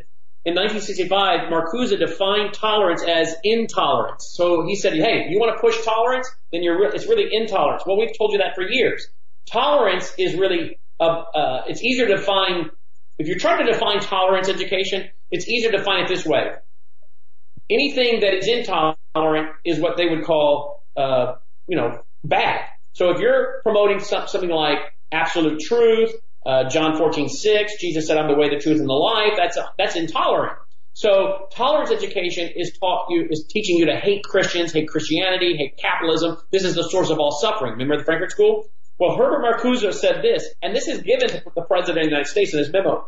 Herbert Marcuse said, quote, that these, this new tolerance, quote, would include the withdrawal of toleration of speech and assembly from groups and movements which promote aggressive policies, armament, chauvinism, discrimination on the grounds of race and religion, or which oppose the extension, meaning the continuation or growth, of public services, welfare, Social Security, and Medicare. In other words, Her, uh, Herbert Marcuse says in 65, written, and this again is being given to the President of the United States. This got him fired, I guess, Mr. Higgins.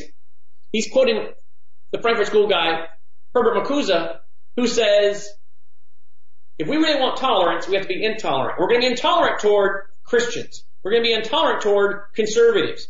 And we're going to take away their freedom of speech, their right to assemble, and anyone that is opposed to bigger government and redistribution of wealth falls into this category. By the way, what are the Marxists and Muslims doing right now? They're pushing hate crime laws. They're pushing blasphemy laws that would make it illegal and a crime, as is the case in Canada, to say certain things.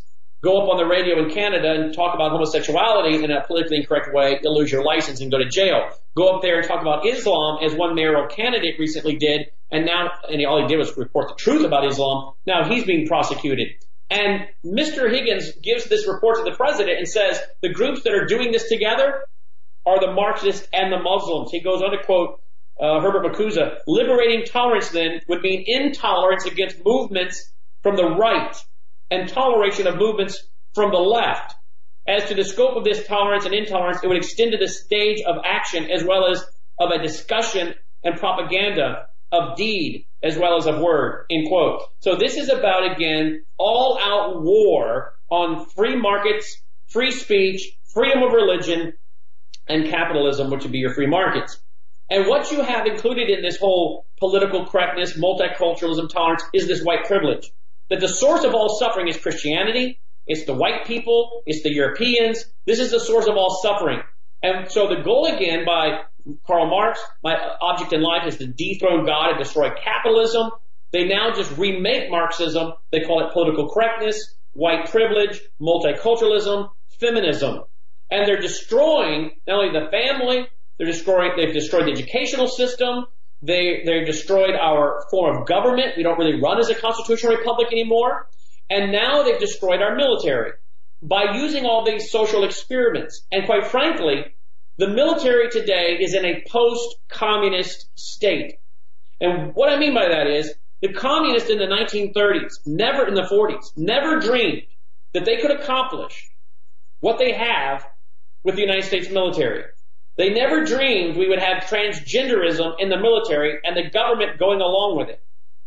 They would never dreamed you would have women on submarines, women in combat, and yet all of these things that have occurred have gone beyond what the communists ever thought they could uh, acquire. We are living in a post-communist military age. This has been the success of the Frankfurt School, Herbert Marcuse, and the many other systems that this man Higgins was warning about in his six and a half page memo to the president in May of 2007 that I warned about in my book Grave Influence in 2008. in uh, 2017 in 2008. You beat him by nine Yes. years, right? Yes. Uh, as opposed Yes. to right. Um, all right. So, so at the epicenter, folks, it, it, this is important because we're talking about a national security issue here. National Security Advisor being bumped uh, from his position based on a multi-page memo uh, that really uh, that r- mirrors the writings of Brannon Howse and. Um, I don't know that he read my book, by the way, just to make that clear. But it, it, it we're, we're singing from the same song sheet. Well, and as one who has uh, has access and, and of course read your books, yeah, I mean, when you look at the memo, um, or or can look at the, uh, the at least the summary of the memo and and what what you, you what you've been saying, it's no, I mean, it, it's it's identical. So where does that leave us here at this point? We've got about 10 minutes left of the program, about nine minutes left. Um, infiltration by the deep state. I mean, where does this leave us? And where do we go from here? How do we handle this? And, and what, do we, what are we to make of all this? Well, I'll tell you where, where we're headed is world government. Now, how they're going to get there, I don't know, but they're going to create a crisis. They they cannot let a good crisis go to waste. They're going to manufacture the crisis, and that's what you see the media doing now. And this is what exactly what this man goes on to warn about in this report. That what the media is going to do is say things like President Trump is illegitimate. President Trump is corrupt. President Trump is dishonest. Now these are the things you hear coming from the media. They're trying to brainwash the American people that didn't vote for him and even maybe switch those who did to going against him. But they're certainly trying to, uh, get the, the, their base, their young college kids, their, their neo-Marxist young people to take to the streets and to riot as we've seen many times in the United States of America. They are agitating to the point of conflict. And that's exactly what Saul Alinsky called for. Agitate to the point of conflict. They want a revolution. And that is now going on with the deep state, uh, as well as the media and with education. And so Trump knows now, he does know from having read this according to Breitbart, that they are pushing the narrative. President Trump is illegitimate. President Trump is corrupt. President Trump is dishonest to lay the stages for impeaching him. If they do impeach him, uh, Michael Savage and others are now coming out saying there will be a civil war in America. That the average person in America that voted for him realizes they have nothing left to lose. They're going to lose it all because this is their last chance. Now, I don't know if that'll happen, but I know they want that to happen. A civil war would be a bad thing in this country because I think the globalists want it. Um, and again, we have a form of government that allows us to uh, take elected officials who agree with the original form of government, do away with those who don't uh, by prosecution or arrest, reestablishing new elections and reestablishing a new form of government. So we would hope that we could do it through the ballot box. But if you throw out a legitimately elected president by hook or crook, the American people might be prone to saying, we tried that. It didn't work. And now they're going to have a civil war. The globalists want that. By the way, I understand from past programs I've done, the United Nations has already been brought in with agreements between the United States and the UN, as well as other countries, to be a policing force should such uh, be, uh, behavior occur, which would include then disarming the American people. Um, now again, I don't, I don't think the American people are going to go along with that. But just know this: the Federal Emergency Management Association a few years ago trained pastors, quote, pastors in America to twist Romans 13 uh, out of context and use that to manipulate Americans and Christians into giving up their guns. But then they also said in this report to the president, they're going to talk about Russia hacked the election. There's obstruction of justice, hiding collusion. He's a Putin puppet. So again, this is their narrative to prove that he's a legitimate, corrupt, dishonest, and treasonous. So where we're headed could be some kind of civil unrest. That's what they want. Then you add in the Marxists working with the Muslims, and then you add in Islamic Revolutionary Guard uh, that is probably already here, according to my friend Dr. Peter Pry, former CIA officer. Thousands of Islamic Revolutionary Guard members already here in the U.S. ISIS is here. They're working with MS-13. Uh, you're talking about some really bad um, uh, folks, as the president says, already here in the U.S. to help with this agitation. They could go after infrastructure. They've already, according to uh, the Federal Emergency Management or the Federal uh, FERC, the Federal Emergency Regulatory Commission, one of their past directors, He says that that uh, some kind of special forces group went after a power substation in California. I think it was April 2013. He brought in the Navy SEAL. The Navy SEAL looked at it. The shell casings, no fingerprints, rock piles pre-positioned so they would stand at night, shoot out the coolant system, and in about 19 minutes brought down that transmission substation, which I understand, according to a book by Ted Koppel, Lights Out, went to servicing part of Silicon Valley. Jeff and of course that could have, He was yeah, that could, author. thank you. We had And him on that could have Friday. been- Sorry, Brent. Oh, good. Good, good, good, good. And that could have been a warning to America for working with uh, Silicon Valley and uh, Israel uh, for creating the Stuxnet virus that went over into uh, Iran and messed up their centrifuges, fed them up, and destroyed that. So if they're already here, and there seems to be indication by the, the, the maneuver we just laid out that they are here, you add the Marxists and Muslims working together uh, to create a crisis all at one time. You had the globalists creating an economic crisis, the Marxists and Muslims creating chaos, terrorism, acts of terror, hitting the infrastructure, and you could have a really bad scenario that again goes to their hand, which is chaos. So eventually the American people say, whoa, and they stop. They don't want to be involved in the streets. Uh, their power's out or there's interruption of services, whatever it might be. There's so much crime, they even the diehard Trumpers throw up their hands and say, Uncle, I just want security. And, and that's what Franklin said, isn't it? That the people that give up their liberties for a little bit of security are worthy of neither and lose both. So I am watching to see what happens. I don't know what will happen,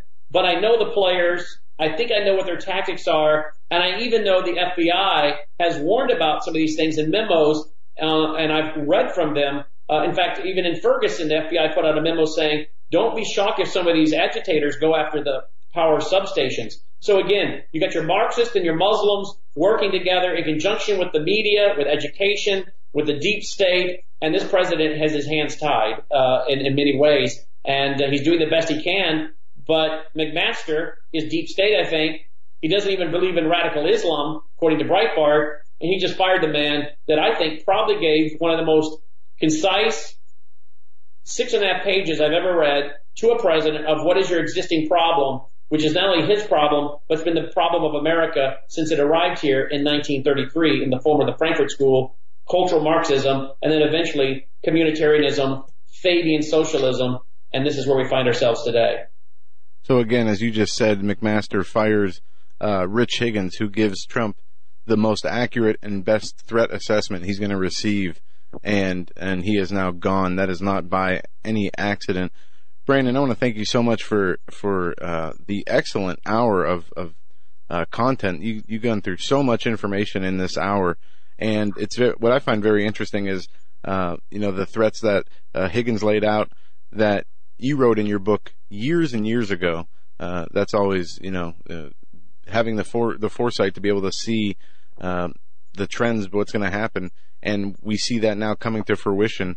And you saw it years ago, but it's really troubling to see when we have a president like Trump in there, and he talks about draining the swamp, him being surrounded literally, you know, by the swamp, and it hasn't gotten Yeah. any better since his inauguration. I want to thank you so much And- for coming on. and you can get the book in our bookstore as an ebook. You can download it right now as an ebook, um, or a, or an audio book, uh, or have a hard copy sent to them if they just go to our bookstore at worldviewweekend.com. Thanks for having me on, guys.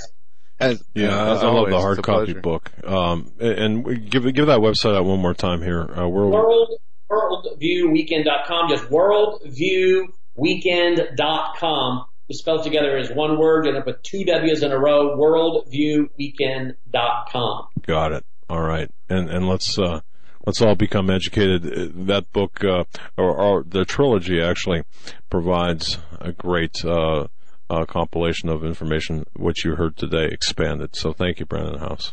Thank you. Thank you, guys. Yeah, we are we are in some deep deep water here, and, and uh, uh, all of what he said, the Higgins memo. he- he- Here's here's what I said this morning, and I'm going to end the program with this. Attacks on President Trump are not just about destroying him, but also about destroying the vision of America that led to his election. That's in the Higgins memo.